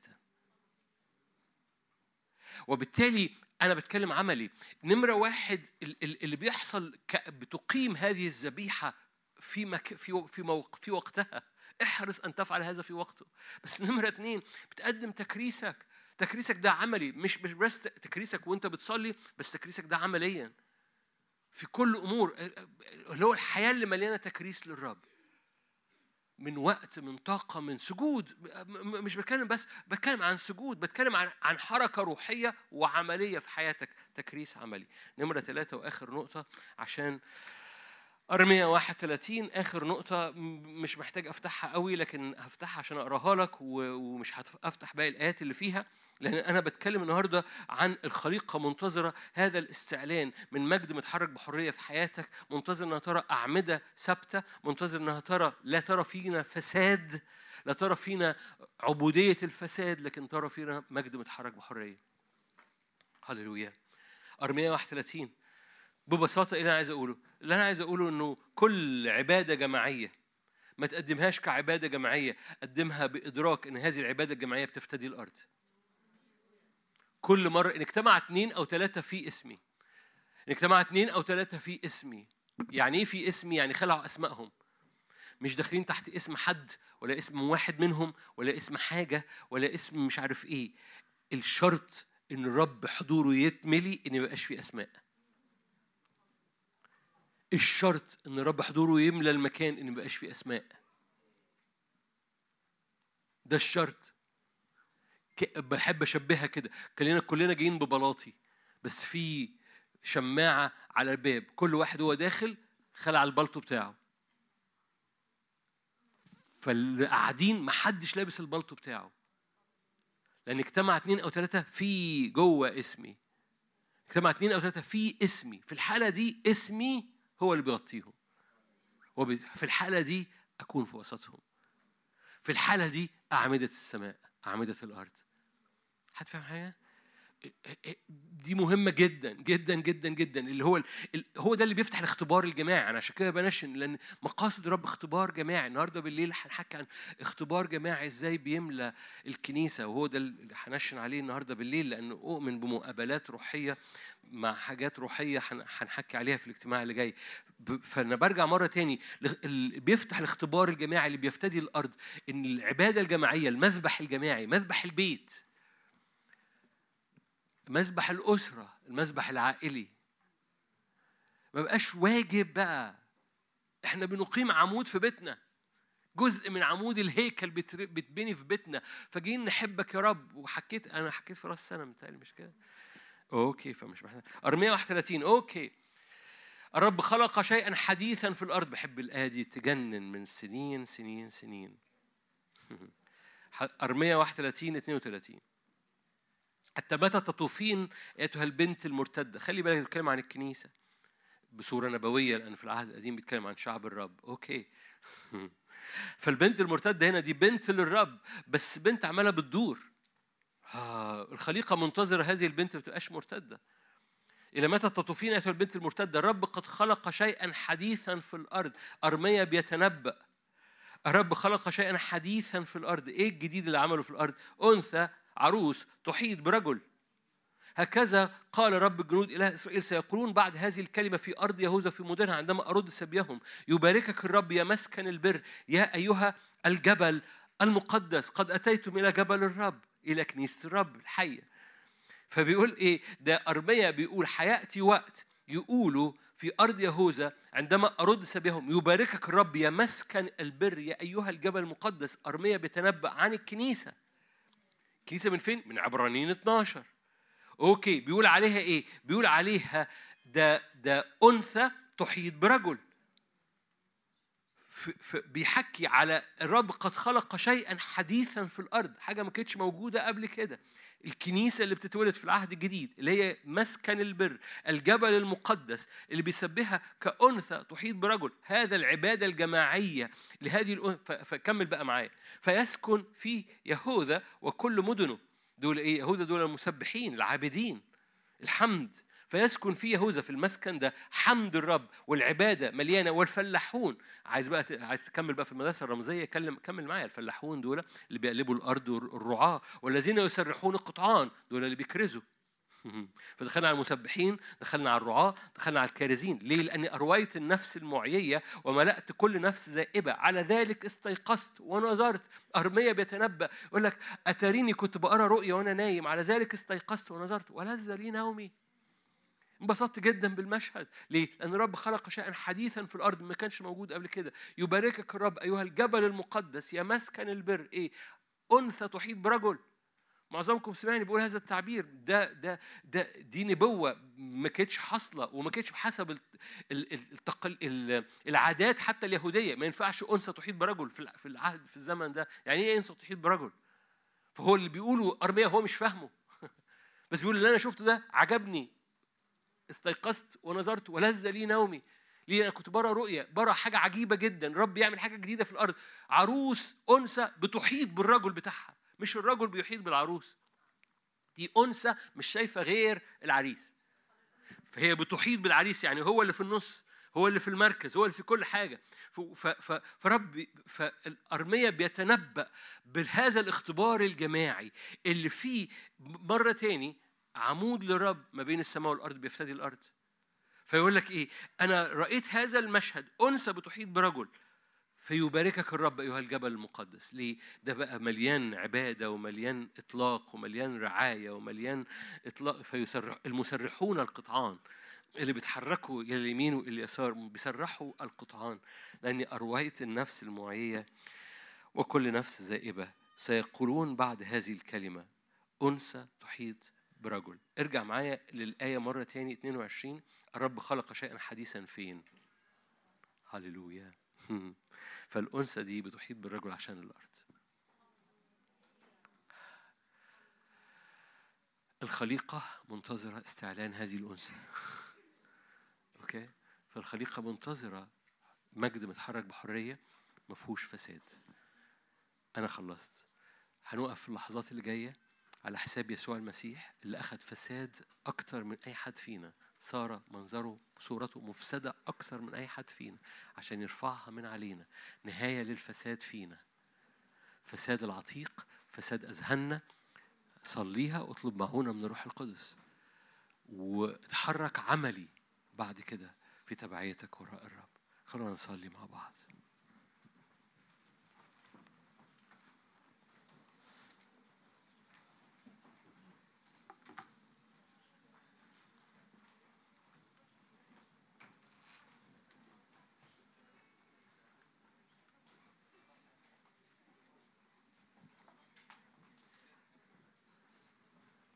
هللويا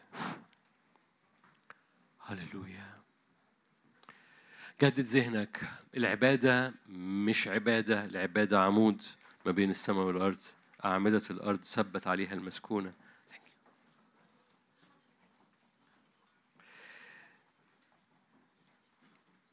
التكريس مش فرض فريضة التكريس عمود. الخليقة منتظرة استعلان تكريسك الخليقة منتظرة استعلان عبادتك الخليقة منتظرة استعلان عبادتنا الجماعية ليه؟ لأنه هللويا لأنه المجد بيتحرك بحرية في خلوتك المجد بيتحرك بحرية في تكريسك المجد بيتحرك بحرية في العبادة الجماعية. حرية مجد أولاد الله. مرة تاني علشان معلش تعالوا نفتح عينينا. الخليقة منتظرة حرية إنها ترى حرية مجد أولاد ربنا. المجد بيتحرك فيك بحرية. في خلوتك الفردية في تكريسك الظاهر والخفي وفي العبادة الجماعية. فجدد ذهنك لخلوتك جدد ذهنك للي هيحصل دلوقتي. هيحصل دلوقتي إيه؟ هو عبادة جماعية. إيه العبادة الجماعية دي؟ ده من أجل الأرض. ده الرب أخذ لويين تكريسهم عشان الشعب. واخذ شعب عشان تكريسهم عشان الأرض. كما نشعر في نفسنا هكذا نحن. الرب يريد أن يفتدي أراضينا تماما. وقف كل فساد وده اللي هنبتدي بيه في هذا الاجتماع. ارفع إيدك معايا. كل فساد دخل في العالم بسبب خطية آدم. في داخلي اعلني معايا. في داخلي روح حياة. روح يسوع. فدا يسوع. اللي يبطل الفساد وأنار الحياة والخلود. الذي أبطل لنا الموت. ارفع إيدك وأعلنها. هذه الآية في تيموساوس. أبطل لنا الموت وأنار الحياة والخلود.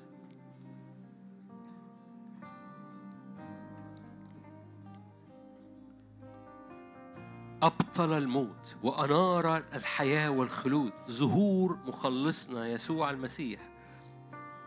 اتكلم عن ظهور اللي حصل. ظهور يسوع المسيح الذي أبطل الموت. فارفع إيدك واعلن أبطل الموت. وخدها بقى لحياتك. أبطل الموت. صلي بقى. أبطل الموت ده يعني إيه في حياتك؟ صليها صليها صليها بيرسونال صليها شخصية.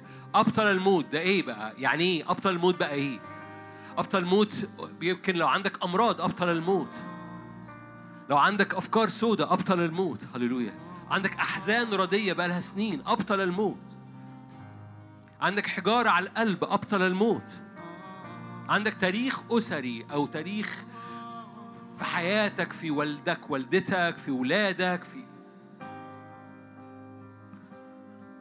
الرب أبطل الموت. أبطل الموت. وأنار الحياة والخلود. الخلود ده عكس ال decay عكس الفساد عكس التحلل. الخلود أمور خالدة. أبطل كل decay أبطل كل تحلل. هللويا. الدعوة ما تتحللش. هللويا. ما, ما تتحولش لرماد. الرؤية اللي كنت كانت مشجعاك في يوم ما تتحولش إلى ولا حاجة. تتحولش إلى لا تفنى. هللويا. no no no no no no no ثانية واحدة. الصلوة دي مهمة. صلوة هنا. البعض هنا محتاج يصلي. إن الدعوة اللي على حياته لا تفنى. لأن الدعوة اللي أخذها دعوة سماوية التكليف اللي على حياته لن يفنى. لن يفنى. لن يفنى لن يفنى. من فضلك صلي معايا حارب معايا حارب كأنه حياة أو موت حارب كأنه حياة أو موت. لأن ال... إن ال... ال- ممكن يحصل فساد في الدعوة والدعوة تتآكل وتتحلل وتفنى. لن تفنى لن تفنى. لأن كل أمور نازلة من فوق لن تفنى. هو ده رسالة بطرس. في أمور في أمور أرضية تفنى وتتحلل لكن في أمور لا تفنى. هللويا! لا تفنى. فبص على أرضك بص على دعوتك بص على تكليفك بص على الإرسالية اللي في حياتك. وبص على مجد الرب في حياتك قول لن يفنى لن تفنى. ليه؟ لأن الرب أبطل الموت وأنار الحياة والخلود. لن تفنى. هللويا. فرحي لن يفنى. هللويا. الفرح لا ينزع أحد منك. لن يفنى. التكليف والدعوة على حياتك لن تفنى باسم الرب يسوع. أحبائي أؤكد ليكم أؤكد ليكم أن هذه الصلوة مهمة هذا اليوم. مش علشان حاجة. هقول لك هقول لك السبب هقول لك السبب. افتح عينك افتح العينك. أنا صاحي أنا أنا شخصيا صحيت هذا اليوم الصبحية ظابط المنبه. صاحي بيقول صاحي على الجملة الدعوة تفنى. و- و- وصح على الجملة دي الدعوة تفنى. و- وصحي إيه إيه إيه ده؟ أنا دايما بصحى على آية بصحى على ترنيمة بصحى على معجزة. أنا صاحي على الحرب دي والسهم ده مرمي على ذهني أنا. الدعوة تفنى. فأنا بقول لك أنا متأكد أنا متأكد إن في حرب على الدعوة إنها تفنى وبالتالي أنا متأكد إن في في انتصار لينا هذه هذا اليوم إن الدعوة لا تفنى. أنا أؤكد ليك لأني مش هتحارب الحرب دي إلا علشان الاجتماع ده. مش هتحارب الحرب دي إلا علشان الاجتماع ده. وبالتالي ارفع إيدك معايا. الدعوة اللي على حياتك لا تفنى. لا فساد في الدعوة لا فساد في التكليف لا فساد في الإرسالية اللي على حياتك. لن تفنى. اعلني معايا. لن تفنى لن تفنى. كلمتك في حياتي لن تفنى دعوتك على حياتي لن تفنى. أنا الوقت مثل هذا أنا برفض التراب. أنا أنا برفع السيف. لن تفنى كلمتك لن تفنى وديعتك لن تفنى تكليفك لن تفنى إرساليتك لن تفنى. هللويا.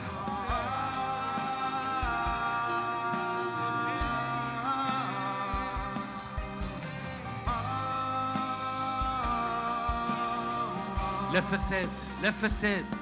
أبطل الموت. صليها معايا. أبطل الموت. أبطل قولها قولها بصوت عالي. أبطل الموت. أنار الحياة والخلود. أبطل الموت. وصلي بقى أبطل الموت دي ونشنها على أمور محددة. أبطل الموت. وجواك كذا. أبطل الموت على كذا. أبطل الموت. وأنار الحياة والخلود. باسم يسوع.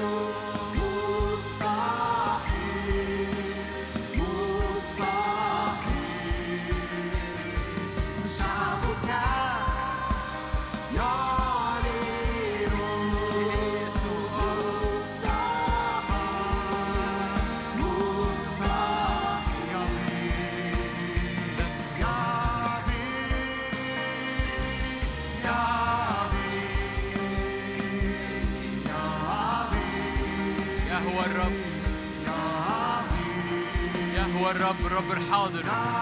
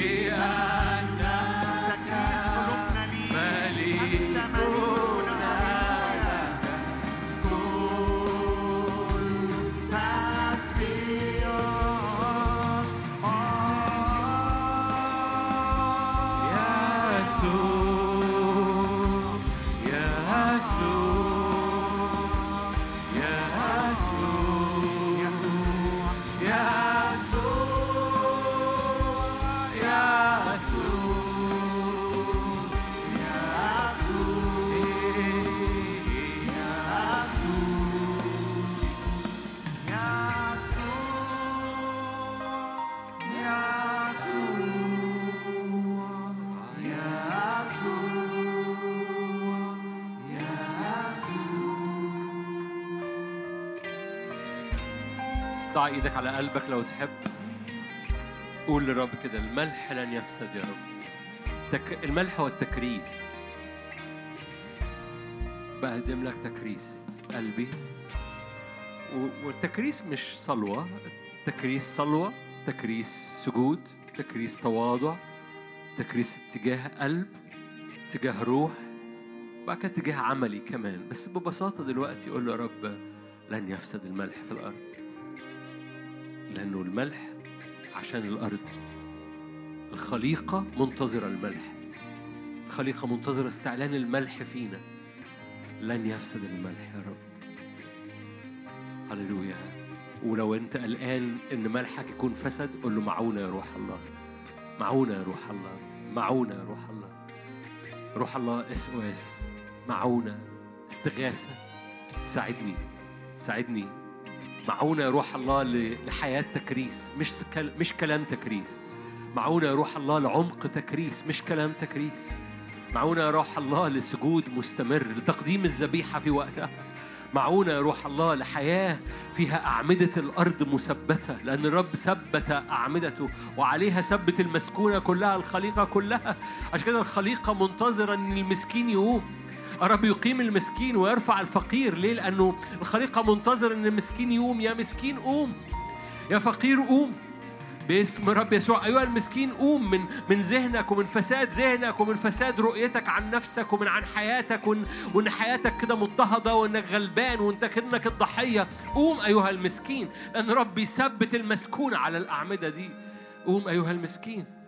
هللويا. فرب ينادي على كل واحد. واحدة هنا. قومي. قوم من الحالة قوم للنور قوم للمجد قوم أيها المسكين قوم أيها الفقير واجلس. ليه؟ لأن الرب ير... للرب أعمدة الأرض. قوم بتكريسك قوم بعبادتك قوم بسجودك. قوم بذبيحتك المرفوعة اللي على حساب الدم وبقوة الزيت الروح القدس وقدم فرحك للرب. أيها المسكين قوم. أيها المسكين قوم لأن الرب أعمدة الأرض وثبت عليها المسكونة كلها. أيها المسكين قدم المذبح الترابي بتاعتك. مش مذبح ذهب ولا مذبح فضة. قدم مذبح التراب بتاعك لأنه النار بتنسكب على التراب بتاعك على السجود. قدمها في وقتها. قالوا احرص أن تفعل هذا في وقته. كل صباح وكل مساء. هللويا. هللويا. قدمها قدمها في البيت. مش صعب عليك إنك تقف هذه العشر دقايق. خد هذا الاتفاق الآن. قول يا رب كل صباح وما بين العشاءين. مش مهم إمتى. بالليل. بالليل. قول له يا رب في الصباح وفي المساء هقدم حقق في العشر دقايق دي وأرفع إيدي. حتى مش هفتح كتاب مقدس. مش هفتح كتاب مقدس. دول عشر دقايق. دول خمس دقايق. بقدم فيها. على حساب دمك. بعظم دمك وذبيحتك. بعظم الخروف. بقدم محرقة للرب. بعظم الخروف. وبعبد بالروح. وبقدم فرحي للرب وتسبيحي للرب. قول له أنا بقدم ده هأحرص أن أفعل هذا في وقته. في اسم الرب يسوع. هللويا. باسم يسوع. تعالى تعالى يا روح الله. تعالى المس عبادتنا. تعالى المس عبادتنا. تعالى المسها بنار. فنزلت نار من السماء. فنزلت نار لأن الرب أعمدة الأرض وقد ثبت عليها المسكونة. للرب أعمدة الأرض وقد ثبت عليها المسكونة. قوم أيها المسكين. البعض محتاج يقول لنفسيته قومي. لماذا أنت منحنية يا نفسي؟ قومي. هللويا. لماذا أنت لماذا أنت عايشة في المسكنة وال... وال... وال... وال... وإحساس ال... إحساس المسكنة ده وإحساس الاضطهاد ده وإحساس ال- الضحية؟ أنت مش ضحية. هللويا. ولو أنت ضحية أو أنت ضحية وقف. وقول أنا بغير غيرة الرب لن أستمر في هذه الطريقة باسم يسوع. هللويا.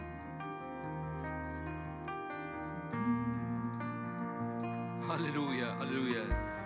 تحفظ الوصية بلا دنس ولا لوم إلى ظهور ربنا يسوع. تحفظ الوصية بلا دنس ولا لوم. لا فساد لا فساد في الحياة اللي ماشية فيك. اعلن معايا حارب ما أعرفش عنك بس أنا بتشفع. لا فساد يعبر في المية لا فساد لا تحلل لا تفنى الدعوة لا تفنى ال- الفرحة وال- والعبادة و- لا- تحلل. ما بقاش متشجع لمدة أسبوع بقى تتحلل نو أنا أنا بقرأ لن أشعر في نفسي إني جرادة. مش فارقة العبادة لا فارقة العبادة. العبادة عمود نار. هللويا. العبادة الجماعية الاجتماع اللي بتروحه. هللويا. بيت الصلاة اللي أنت بتحضر فيه. ده ده ده ده عمود نار من الأرض للأرض في اسم الرب يسوع. مجد الرب يملى حر مجد يتحرك بحرية في الأرض بسبب المسكين اللي قام.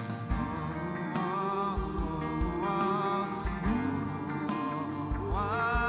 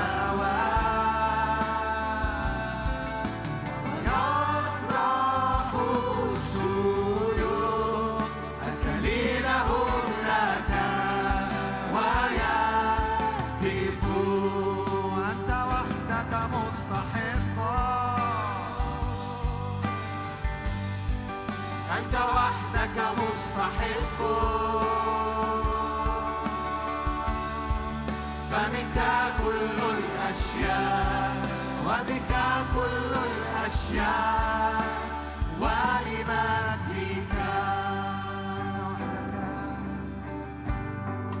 أنت وحدك مستحق.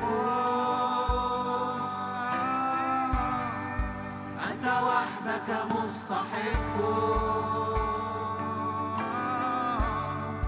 فمنك كل الأشياء وبك كل الأشياء. ولمجدك من الشعوب الرب كرس شعب. من الشعب بيطلق تكريس لويين. تكريس قلوبنا هو عمود بيسكب الرب نار عليه. هو مذبح تراب الرب يسكب نار عليه. لأن الخليقة منتظرة بتشم رائحة التكريس.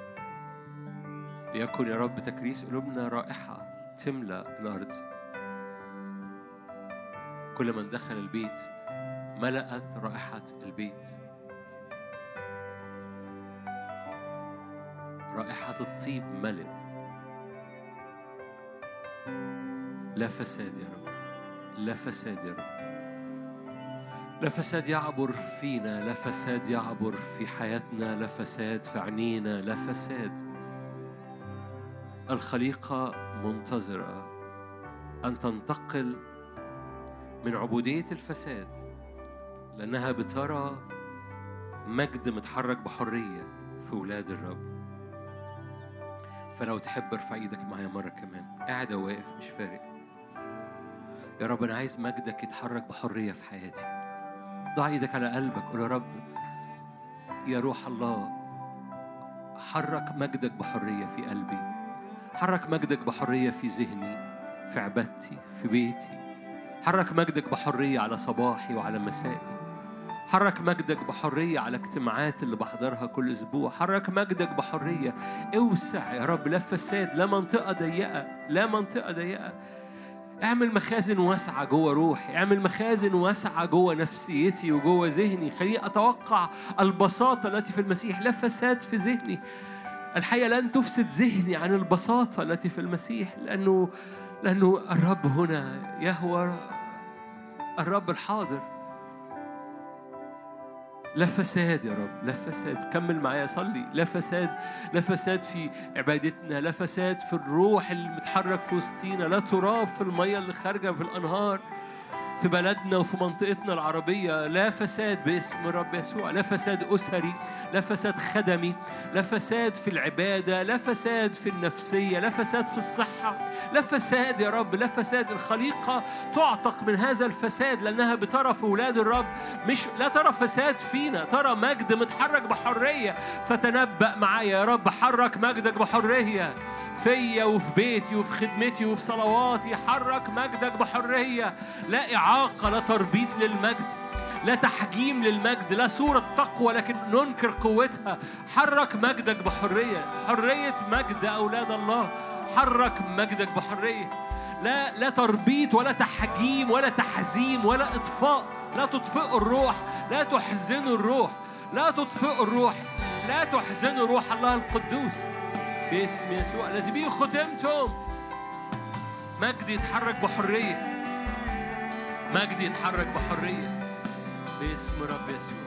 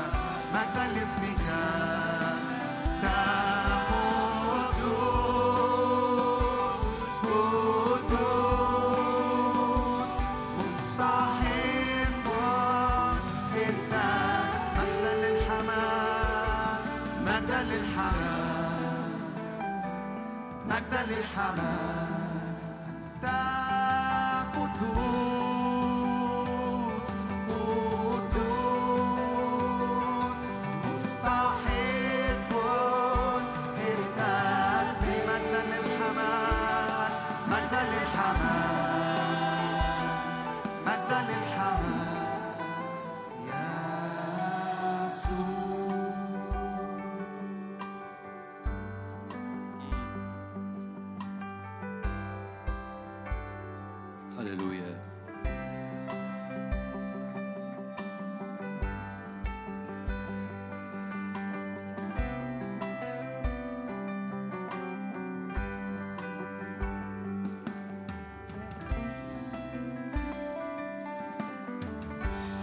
إيدك المرفوعة للرب. لو جاز التعبير اقلبها وكأنك بتحط إيدك على الأرض. كأنك أو عايز لو انت قاعد حط إيدك على الأرض و...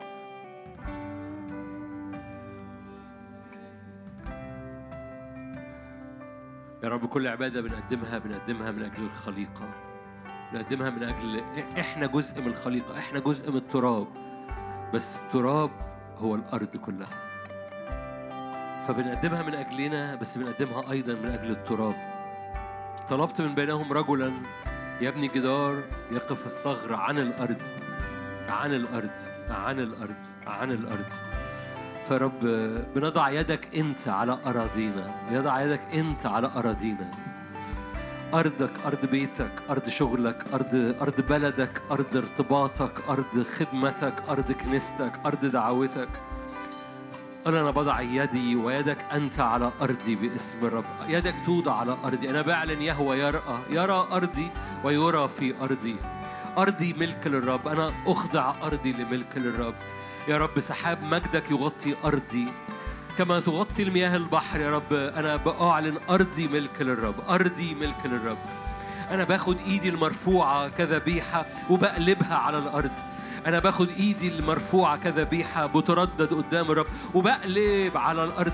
باسم الرب يسوع. أعلن مجدك على أرضي. أعلن مجدك على أرضي.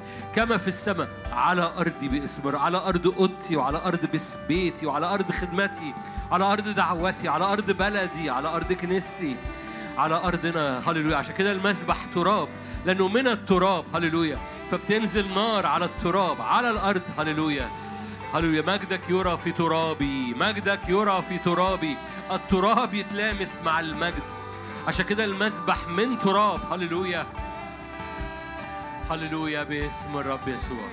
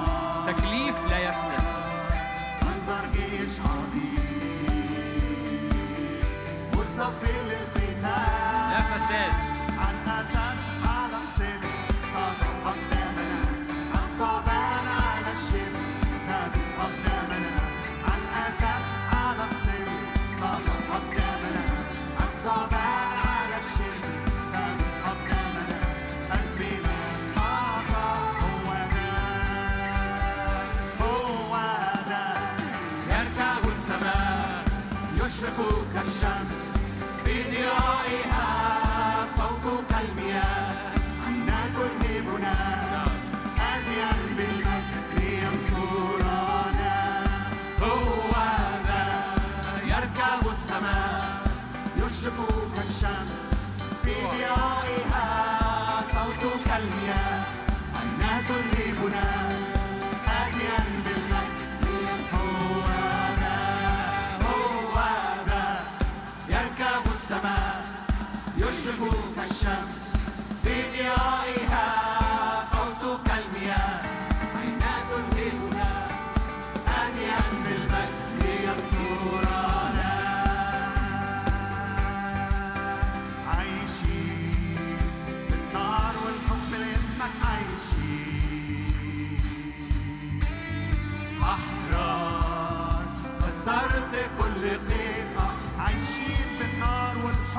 تكريس عايشين بالنار والحب لاسمك عايشين